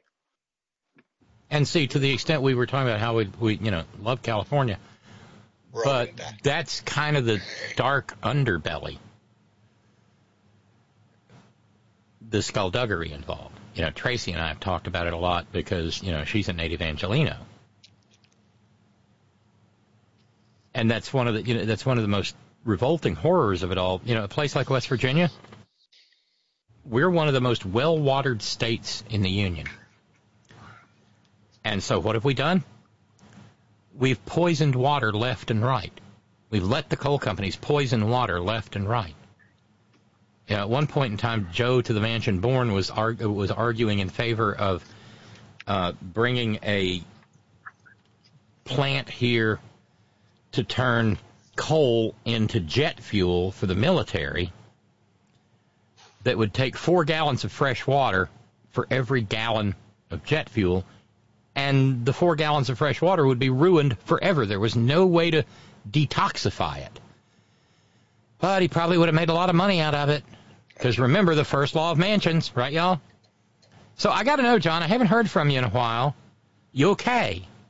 Uh, yeah, hanging in there. Robin, thank you for asking, uh, darling. Uh, it hasn't been an easy road lately. Uh, been a lot of things on our plate down here, but I apologize for not stopping by more more often. tell you the truth, I'm having a hard time getting my show out the door. Uh, but yeah, it's uh, our our like, um, baby. are are uh, are uh, wild raccoons like eating your internet connection up on the pole, um, M- Mr. Douglas? Yeah, that's that's what it is. No, we, we're, we've got some. Uh, Marcia's got some medical issues going on and whatnot. And Well, our very best to Marcia. I, I thank you for that, darling. Very I much so, appreciate John. That. But uh, yeah, we're we're riding it. We're riding it down here. We're we're still cranking out. You know what what, what we got anyway. I'm running my mouth when I, I shouldn't. Uh, you know, I'm drifting nowadays, Robin. I'm trying to hold on by a thread, baby. I know, You know, I know, I know a little bit about that. you know damn good and well it's hard to do a show when your head's not there. No, you it, got to do a show. it's damn difficult. You got to do a show. The fucking camera's got to be turned on. You know. If you commit, So- if you commit to this, you Yes. commit to this. Yeah. And And does, and, and you crawl in behind the microphone whether you feel like it or not. So so when you all hear Robin talk about the Horn family, believe me, that takes on a whole me- different kind of odd meaning to Robin and to me with the Blue Dot family. This this has become our family. We live it. You know, a, lot of my Blue Dots know more about my personal life than I really wish they did, but they're they're kind people, and uh, and I know the Horn family is the same way. Yeah, and and that's the po- you know that's the point though, John. We sh- you know we share this information because you know we're God knows we don't have the bank accounts of you know we're not Tucker Carlson, we're not Sean Hannity, I'm not Frau Ingraham.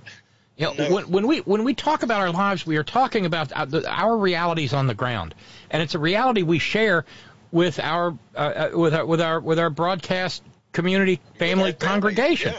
because Yeah. you know we're just telling the stories Because you can't do this without being personal, Robin. no, uh, not not actually be sincere in what you're doing. Yeah, yeah, and you better be that. Because if you're not, they'll they'll spot you in a heartbeat, baby. You know, They- they'll pick you to pieces. Uh, so yeah, you have to be genuine. and sometimes you got to face the shit that's going on in your life, and at the same time, turn on that camera and do your show.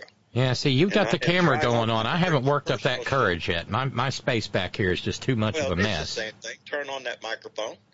You know, maybe maybe I should, maybe I should get a camera back here and you could do it maybe a whole lot easier than I am. Yeah, well, I mean, maybe I should just put the camera on socks, and and and let him be the visual, and I'll do the talking, and he can occasionally meow and amen. I think you would be great, and I know you would.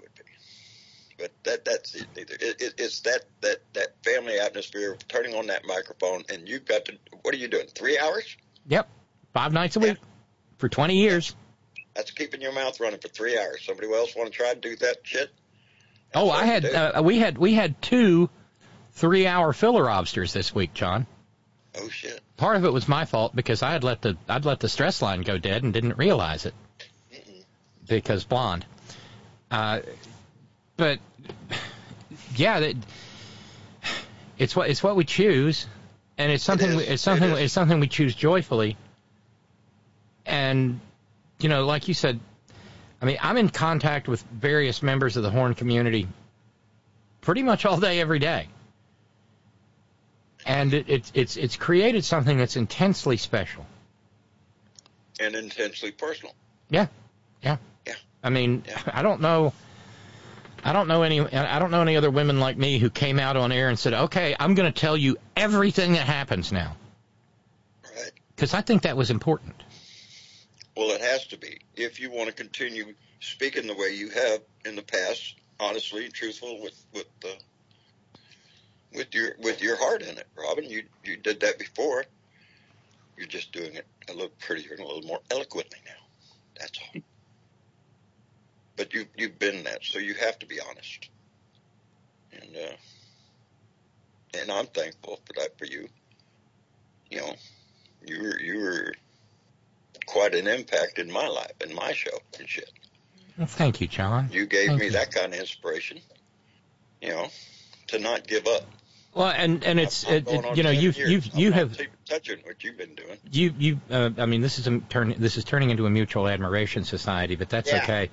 Uh, you you have uh, you have become someone that I think of on a regular basis. I mean, I had this story at the end of the first hour about the about the feral cows in New Mexico, and I immediately thought, John Britivo knows somebody who can haul who can haul a, uh, haul a smoker out there Yeah, I do. take down one of those sons of bitches with a 30 six and have some damn fine barbecue going in short order. He goes to New Mexico re- regular too. I'm, I'm going to ask you about hey, what are you doing? No, they're there? hunting them from the dumbasses are hunting them from helicopters like Sarah Palin. Are you shitting me? Mm-mm. Yeah, I don't like that.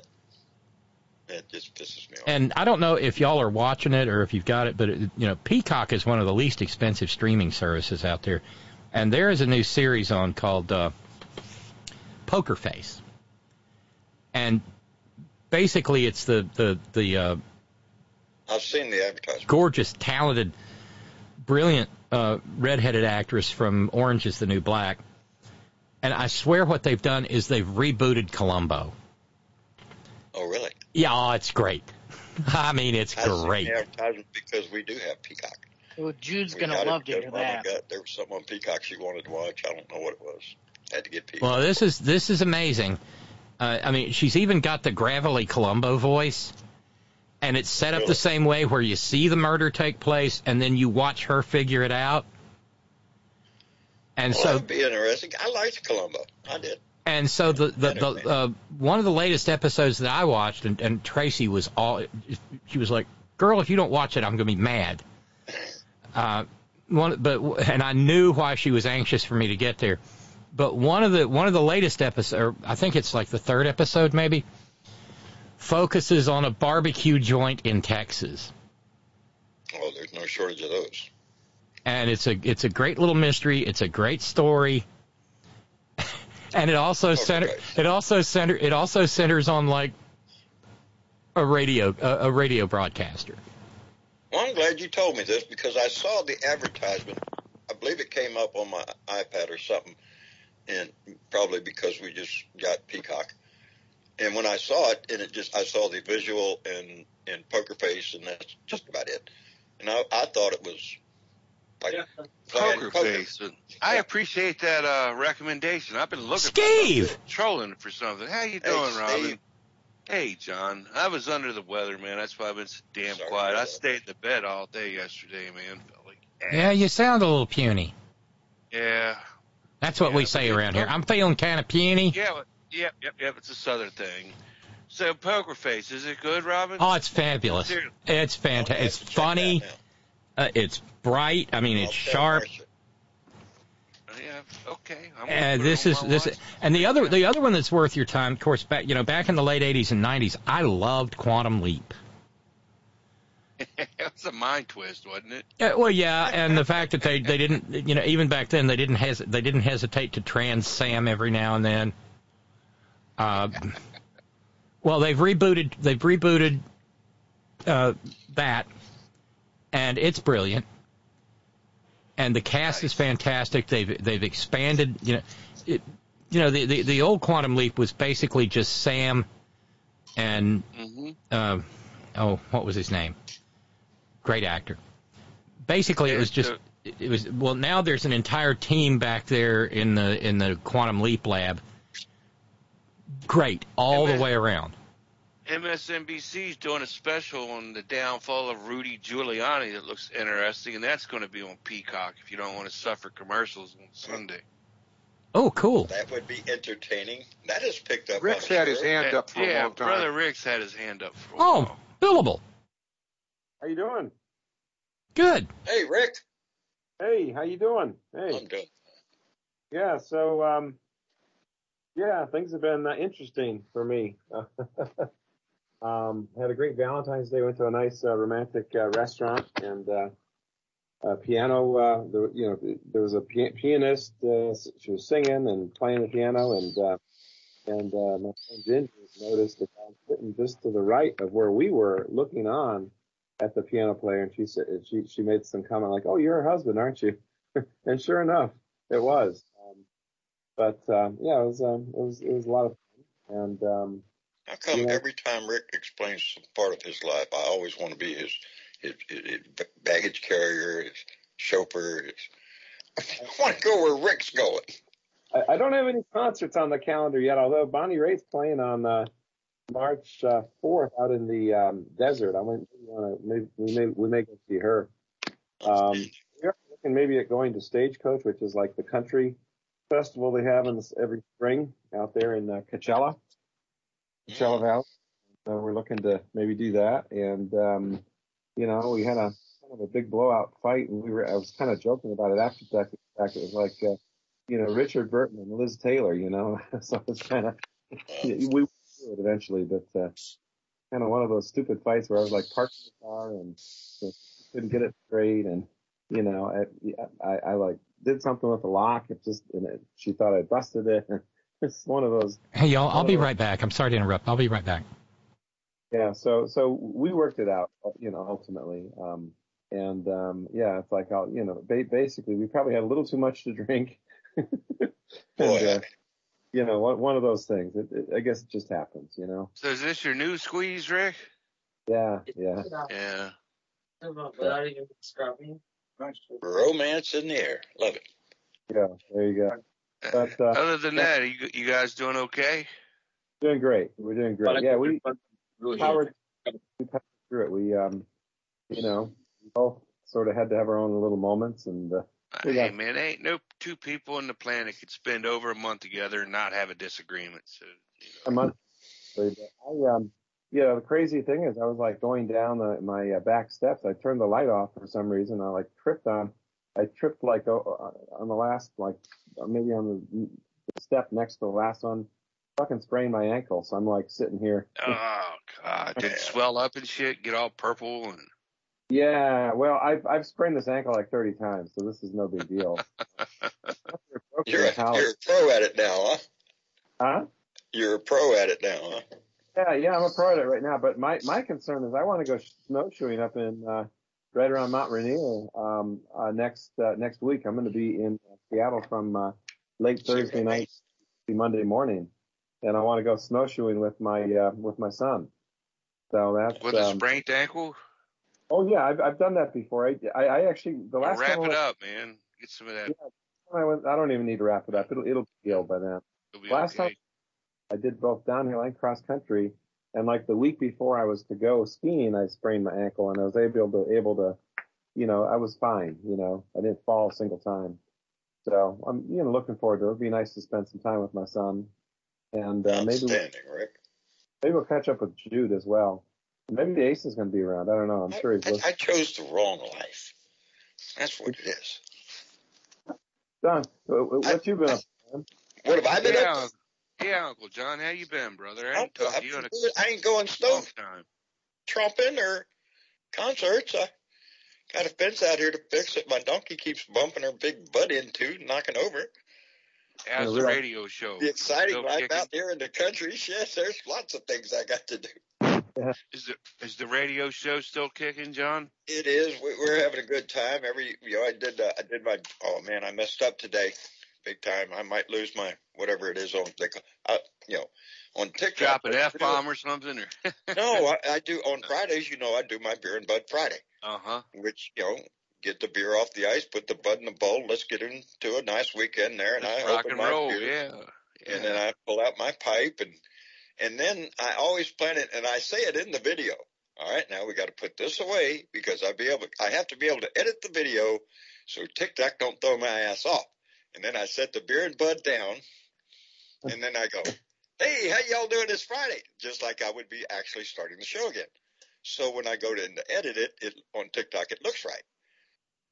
Well, guess what John forgot to do?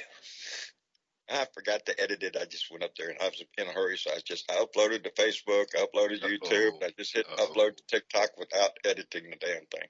So you're gonna be in TikTok jail? How long? I'm A month? probably going to be about you know this is probably I think the fourth time I've done this. Uh You know, oh.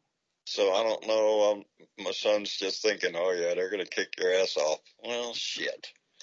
If they do, yeah, I'll go back is- up there. Is that a good revenue stream for you? It, it, or no, I don't get any revenue off TikTok. I don't. I don't It's just monetize it at all. Just uh, exposure.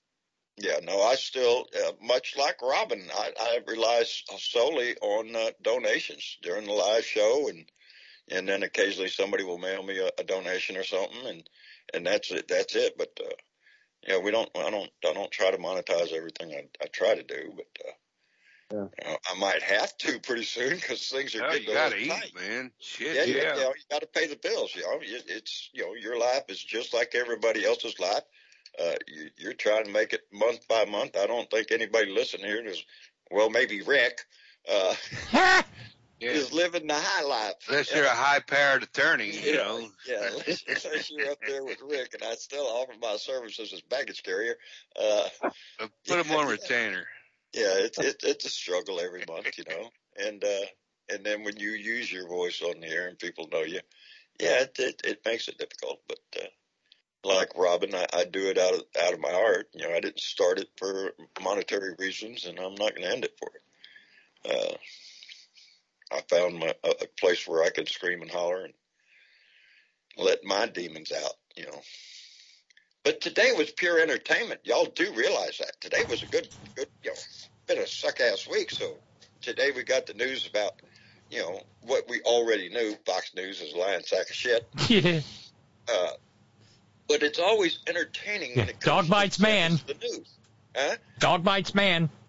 Dog bites man, exactly. But when it's when it's brought Sun rose the in the east forefront, this morning. Yeah. then we all get to have the entertainment of going, see, told you, they're a lying sack of shit. Uh, Oh, I love the I love the exchanges about. Listen, you've damaged the brand. yes. Yeah, right. Stock prices are going down. We're losing our audience to Newsmax. I love it. I mean, that is a that is a little humiliating when you're hemorrhaging to Newsmax and Onan, the network that spills its news upon the ground. I can't wait for this trial. I, to be, I want to see it. 1.6 billion. Yeah, let's do that. I want to, I want I want I want the jury to write down a one and start making zeros till their hand cramps. That's, yeah, yeah. Don't want to confuse even- them with any point even- six. Just keep writing zeros. Yeah, because like Not even like I the, said, uh, this is so- pure entertainment for us. You know, there's a lot of serious shit we can we can discuss, and there's plenty of it. But here we get to watch, you know, Fox News, the propaganda network that it is, uh, get roasted like. You know what? We during the trial we need Rupert Cam. Rupert can. Let's see what Rupert's up to Oh, today. that's great. Oh, You know, it's like Okay. It's like going to the Rupert's had a stroke. It's time to move over to Lachlan Cam. It's like going over going to the Sizzler and say and ordering a steak. Well, you know, my steak was a little thin and, and it was a little too well done and kind of chewy. Shut up, shut up! You'll ruin the brand. Yeah, right. Uh, we, uh, y'all, uh, uh, we have been telling you that we've been serving you prime filet mignon. Uh, y'all, that's feral cow shot from a helicopter. Feral cow helicopter Yeah, we just cut with the center out of a Palin sirloin. buckshot in it. Yeah. Well, I was going to say with, with the founder of the founder of Fox so- so-called news, uh, Roger Ailes, not even he and his quote, uh, b- b- you know, vaunted programming wisdom foresaw, had the foresight to realize that other outlets, even crazier than Fox so-called news, would pop up. It's like mushrooms on cow patties. Yeah, you'd think, You know? but you know, the funny thing is, Fox only exists because and we mentioned him earlier. Ted Turner was a genius and realized that we needed a 24-hour news channel. Right. Oh, yeah. Let's let's. and let's I was there. news. I was I was there fairly early on in the and and so was Malloy, um, and it was a brilliant idea. But it was you know some some right wing POS was bound at some point in time to go, hey, let's do the same thing, only dishonestly. Yeah, but the, prob- the problem with that, though, and, and, and again, I'm surprised that Ailes didn't even see this coming. On the quote mainstream media, and then the new uh, the newer things like CNN or MSNBC, they they must deal at, on some level in the W's. Uh, uh, and I don't mean the Bushes. I mean the who, what, where, when. You know, and and have reality based reality and let the people. Well, that's why what they used will. to have Shepard Smith Oh, well, that ship sailed long ago and sunk. and sunk. Yes, thank you. You say that But- ship sailed. You actually you said that good ship sailed, and I said and sunk. You know, that's another that's another of our bits, Scott. Yeah, I know, I know. But I, I, I'm I'm just saying that that it, it um, if, you're peddling in that uh, that type of goods, sooner or later later the steam is going to run out. Uh, except for the fact that there are people gullible enough to sit there slack jawed, mouth open, looking at it, you know, uh, in the BarcaLoungers or whatever. Yeah, he's right. He's absolutely right. And then they that- call Washington Journal every morning, man. I hear Oh, them. They're still out there. And that's all they know. I mean, they, Yeah. they the, the world as told by by by Ailes, and I, I just um, We had But the yeah, train I- derailed Yeah, but you gotta because of Mayor this Pete. He's, They- did they- you know they he was gay? Yeah. They not only Yeah, that was a gay derailment. That's what that was. Yeah. Mayor Pete's fault. Yeah, it's all his fault. now have they figured out with that derailment whether it was a track issue or what? No, there was an axle on fire. Bearing. Yeah, well, yeah, there, bearing. that'll do it. Yeah. That'll do it. That's not uh, not standard operating procedure. But it, everybody's been, oh, Mayor Pete, oh, the Biden administration. Hey! And, and the thing is, uh, the Flavio provided me a clip from the Young Turks, and I try not to goon on other shows on the side of the aisle, but sometimes the ideological purity just drives me bananas. And it's, you know, Mayor Pete displays his incompetence. Oh, Jesus Christ, really? Does anybody remember the railroad strike? I mean, it was, what, two months ago? and the railroad union workers were telling us that shit was coming apart at the seams. And the Biden administration said, yeah, it is, and it's got to be fixed. And then, between the maggots in the House and every Republican senator, plus Kyrsten Sinema, plus Joe Manchin, they fucked us. Okay? Yeah. Norfolk Yeah, Southern. Republicans, Joe Manchin, Kyrsten Sinema, game over. Shut the f- up about Pete Buttigieg. Well, and Elaine Chao. Where's Right, Where's the you know, finger pointing there? The you know? bomb trains were rolling under Elaine. What does Donnie call her?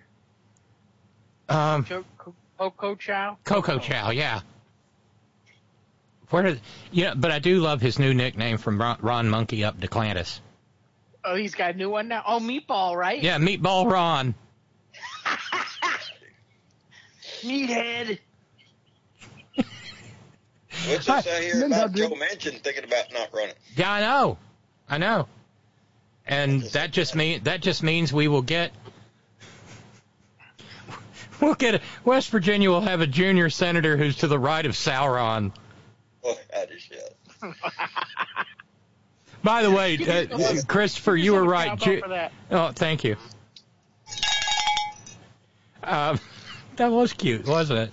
Uh, uh, uh, Jude wrote in and said, Columbo, you were right, Christopher. There are two men in my life, and Columbo is one. He soothes me when I awaken during the night.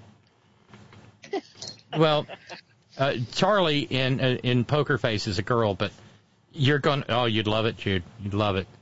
Uh, and Jude said, uh, not only are the voices on the front porch occurring, there's also a behind the scenes manifesting, currently engaging by listening while connecting with Chris and Billable Rick, getting ready to call our Kevin from Colorado Springs. Multi dimensional alignment.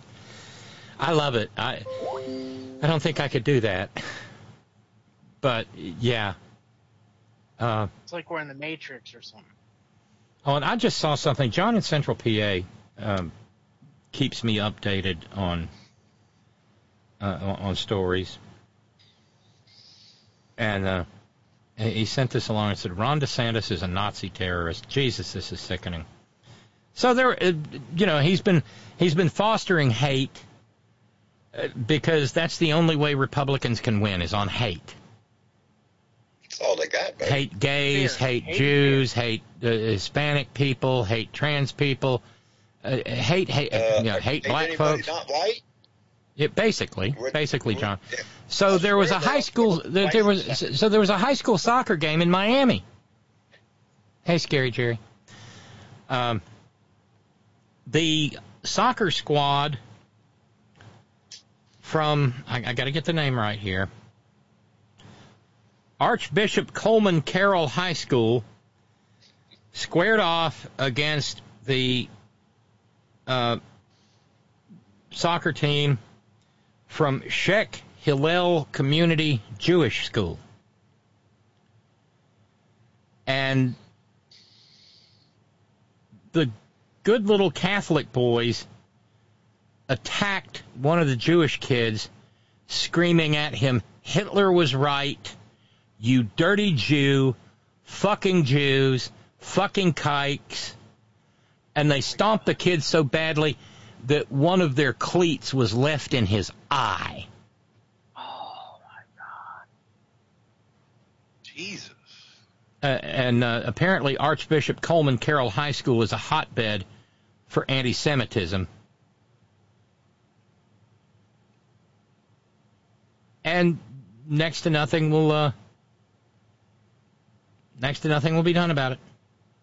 And Ron Monkey up to Clantis very likely won't denounce it because you know those are his people.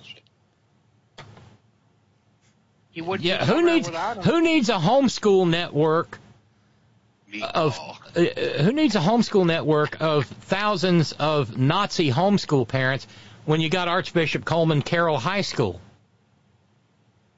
And these are the private schools that they that, that they that, that that you know the right wing wants to replace the U.S. Department of Education with. Jesus, this is sickening. But uh, and and I'm going to have to wrap up, y'all. We are at 1175. We will be at 1475 come Monday, and if we don't get caught up at something, this prob- this program will probably be off the air by the 23rd. Y'all remember That's what we my was drop dead earlier? date. This is not only Robin's calling, this is her job. This is how she pays the bill. That's what we was just talking about a little while ago. This is a struggle every month when you do this. When you rely on on paying your bills with the, with how you use your voice and how many people you can attract, or or how many people you can uh, uh, stimulate to, to make a donation. And it doesn't have to be a big one, baby.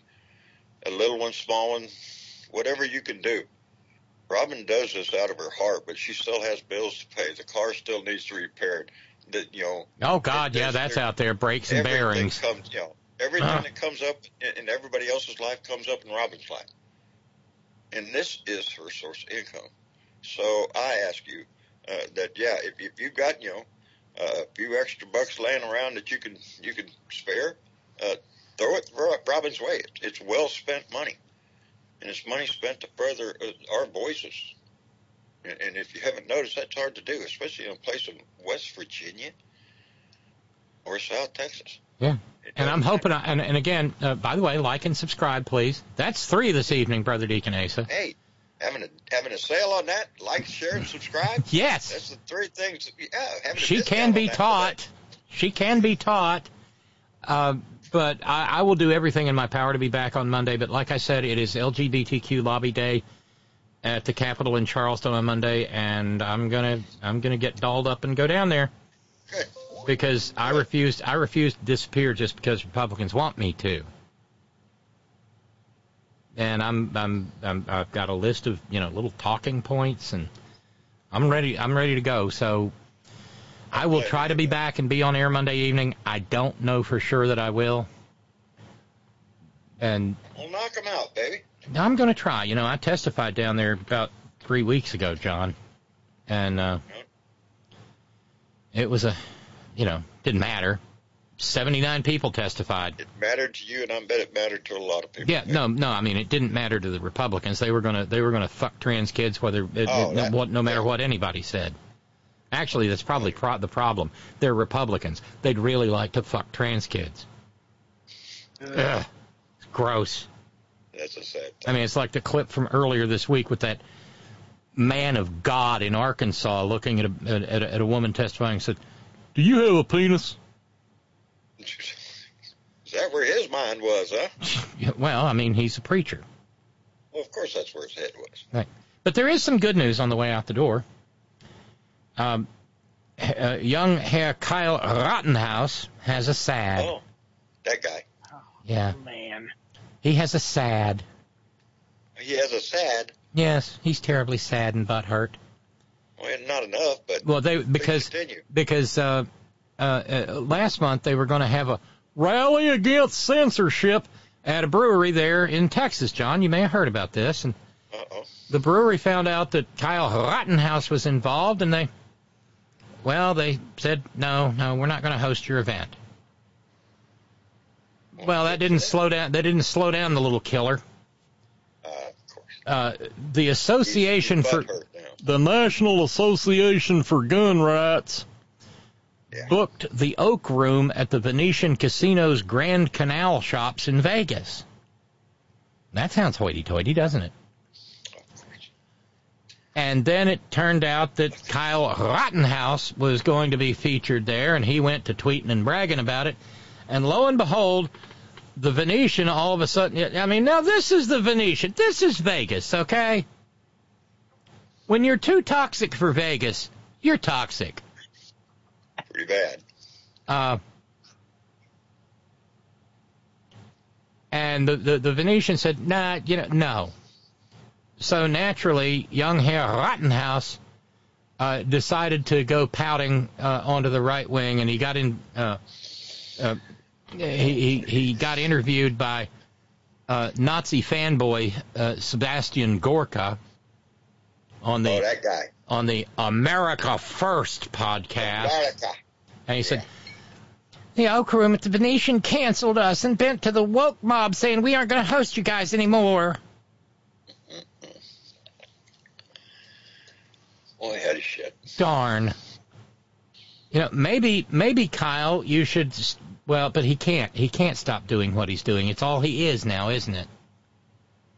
That's his whole claim to fame. Without that, he'd be nothing.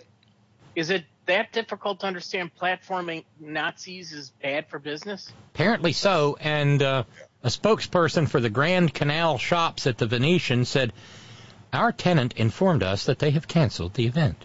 We do not speak on behalf of our tenants, but want to emphasize that this event did not align with our property's core event guidelines. Well, good for them. But I'm gonna give. I'm not gonna give. You know, I just Marcia. You know, she's always trying to get me to watch something. She said, "Honey, I saw part of this documentary. She watched about half. I quit." And said I might be interested. It was called 11 Minutes. Have you heard of that? No.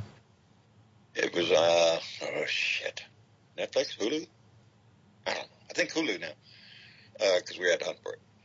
Anyway, 11 Minutes is a documentary, and it's about the 11 minutes, and there's full footage. It's pretty graphic. It's not for young viewers, they say, of uh, the uh, shooting in Vegas at the Oh. concert from the Mandalay Bay, and it was it, it heartbreaking, especially because they keep going through the because the guy would you know he came up there with a bump stock. He's he's firing volleys, uh, and, and after a minute, it, people realized that you could hear a rhythm, you know, and so they had to wait till he had to reload or something, and then trying to run, but you know they were pinned down. It, it didn't matter which way they ran.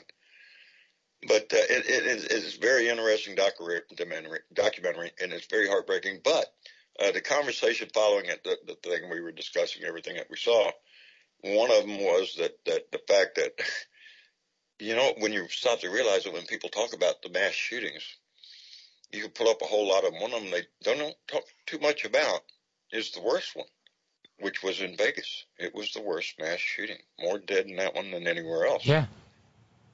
But it's not good publicity. You know what I mean? Yeah. even on a even when you hear news organizations talking about mass shootings, most of the time, if you pay attention, that one's not listed. It, it is, you know, is that intentional? And I would think so. It was the worst mass shooting in U.S. history, and it, it is talked about very little because it's bad publicity for Vegas, baby. You don't want that. Oh, yeah. Yeah. You see what I mean? I do. You know, and it's, it, it's when I uh, play blackjack, I don't like to get shot in the head. Yeah, nobody wants to. But but, but remember the point. America is a gun. It's, it's Yeah. fucking who Yes. we are. That poem, Robin, that you told. Yeah. I, that hangs with me, Robin. If you watch back every once in a while in one of my shows, I reference that, and I reference you. When Robin read that poem, you know, Italy is the leaning tower of Pisa. Uh, France is the Eiffel Tower. America's a gun. And it's what We we are. are every fucking In day. the eyes of the rest of the world, we exactly what we are. Yes. Yes, and, and and if it's not mass shootings, it's the way our you know we have another incident of, of another uh, black man being shot dead by a cop, unarmed. Uh, you know, it goes on and on. This could be. This, I mean, every fucking day. I, I try. I try not to let this just turn into an "if it bleeds, it leads" program. Yeah. But Jesus God, it. Yeah, I Um, wish there was one of those Jesus God guys. Yeah, that'd be handy, wouldn't it? Yeah, it wouldn't be handy, Rick, but you, you know. Yeah, they'd be turning greasy. They, your Robin, your greasy spots would be all over the fucking place. That you're- Uh, I got a story Yeah, here where uh, from Maple Grove, Minnesota. You know, Minnesota nice. Sorry, Minnesotans in the Horn Family Community Congregation. I'm not talking about you. Uh, Maple Grove, Minnesota cops bungled a raid because I guess you do raids over this in Minnesota. They were looking for a stolen snowblower. Are you fucking shitting? God. and they wound up shackling an innocent woman who was pregnant and arrested her, threw her to the ground, and sent her into labor. Did they get the snowblower? Uh, Bugs. My God. They suspected that a man named, wait for it, Faris Hussein was part of what is was described as a prolific theft ring. So when the cops raided Hussein's home, He told his wife, call 911. He thought he was being robbed. He was playing video games. He had a headset on. You know, I know a little bit about having a headset on and not hearing things. Yeah. And they didn't hear the cops knock. He didn't hear them say, you know, open up, it's the police. Open up, it's the police. And he fired warning shots from the handgun that he owned legally, lawful gun owner, y'all. And the cop shot back. And then when he realized it was the cops, he surrendered. His wife Sarah was nine months pregnant. The cops slammed her on her uh, slammed her on her belly to the ground, and she immediately went into labor. Snowblower, huh? Yeah, but the Hennepin County Internal Affairs investigation said the detective in charge treated it like a narcotics warrant.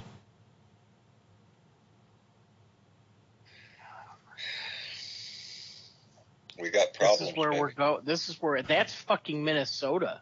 Yeah. I that would make a hell of a lot more sense with fucking Florida. Or or Al- well or Alabama. I got a, live I got a in, story. yeah. I got a story out of Alabama where Alabama cops uh, killed a guy by strapping him to a chair and putting him in the walk-in of the kitchen and freezing him to death. Oh, that's nice. You know what my pet peeve one has been here lately? The guy, I think it was out in California, the guy with no legs and the knife. Oh yeah. They shot him. Really? Yeah, you couldn't back the fuck up. He had no legs, John. He had no legs. No, he's he's trying to get away on his stubs of his knees. He had a knife in his hand. It's like the, evil Black Knight from turned Monty to Python. Throw the knife. So they shot him. God. Really? And the only thing that comes to my mind every time I hear that story, and it, it just bugs me, is I remember seeing a video years ago uh, uh, of a guy in Britain who had a machete. Oh yeah, I remember that one. They, they Yeah, I got around do. him with the shields, remember? Yeah. Why can't we do that shit? Why can't we do that? Because we don't want to. Because later. we don't want to. Because the po- the whole point of cops is to keep people cowed, scared, Yes. Mm-hmm. submissive. Subservient. Submissive. Yes.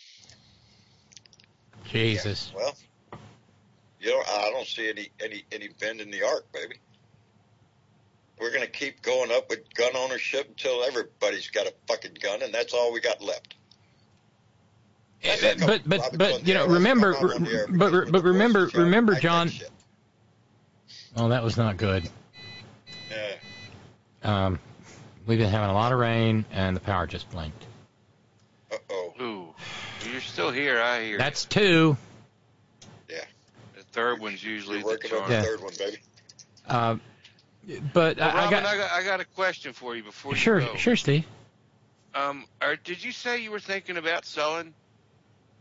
No. Okay, I was just going to say if you are, things are topped out now. Just take that for what it's worth. Yeah. In my opinion. Okay. Okay, I, I appreciate it. No, I'm, that's the whole thing. Uh, you know, if I do if I do have to flee, I've got to go by myself, and I'm going to be homeless wherever I go. All right. That's terrifying. Yeah, it is. What? Because I mean, uh, is that about? the, uh, uh, there's a, uh, the the the maggots in Arizona have introduced a bill that uh, says that any artist who performs in drag in front of children will be a felon and go to prison for at least ten years and have to register as a sex offender. Oh, please. Oh, please. It is, uh, and it, it is against anyone who performs for or allows a minor to view an adult-oriented performance, which it isn't, or even enter a business in which one is occurring. Ten years, at least. Drag queen story hour. Boy, out of shit. Well, I'll Oh, tell you oh. this: I wouldn't mind seeing 20-year sentences for any of those fuckers who practice gay conversion therapy. I wouldn't mind that. Yeah, me neither. Well, I, I Wouldn't think the beep. I think the beeping I'm hearing is me being told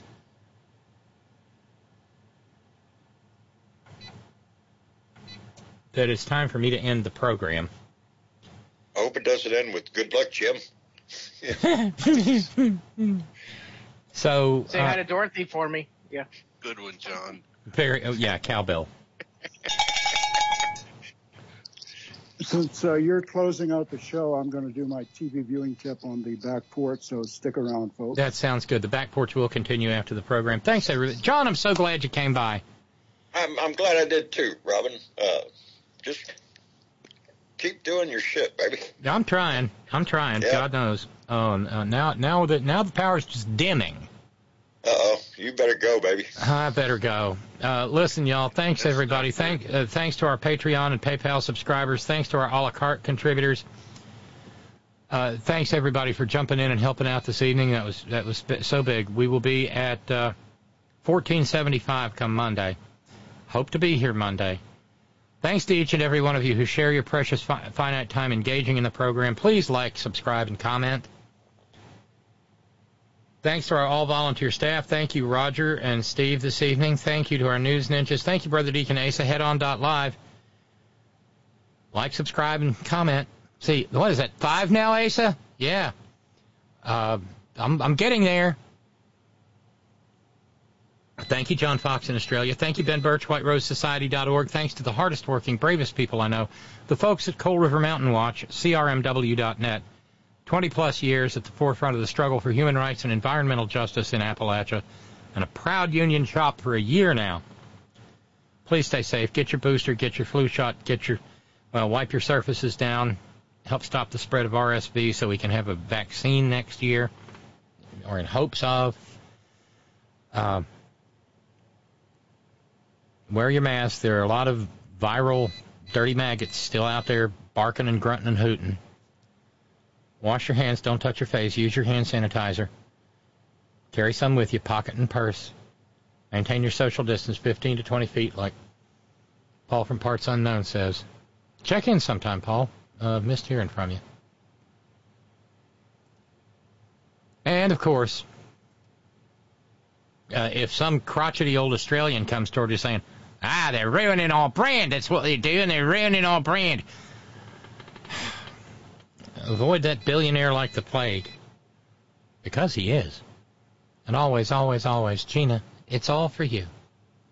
Have a great weekend, everybody. Later.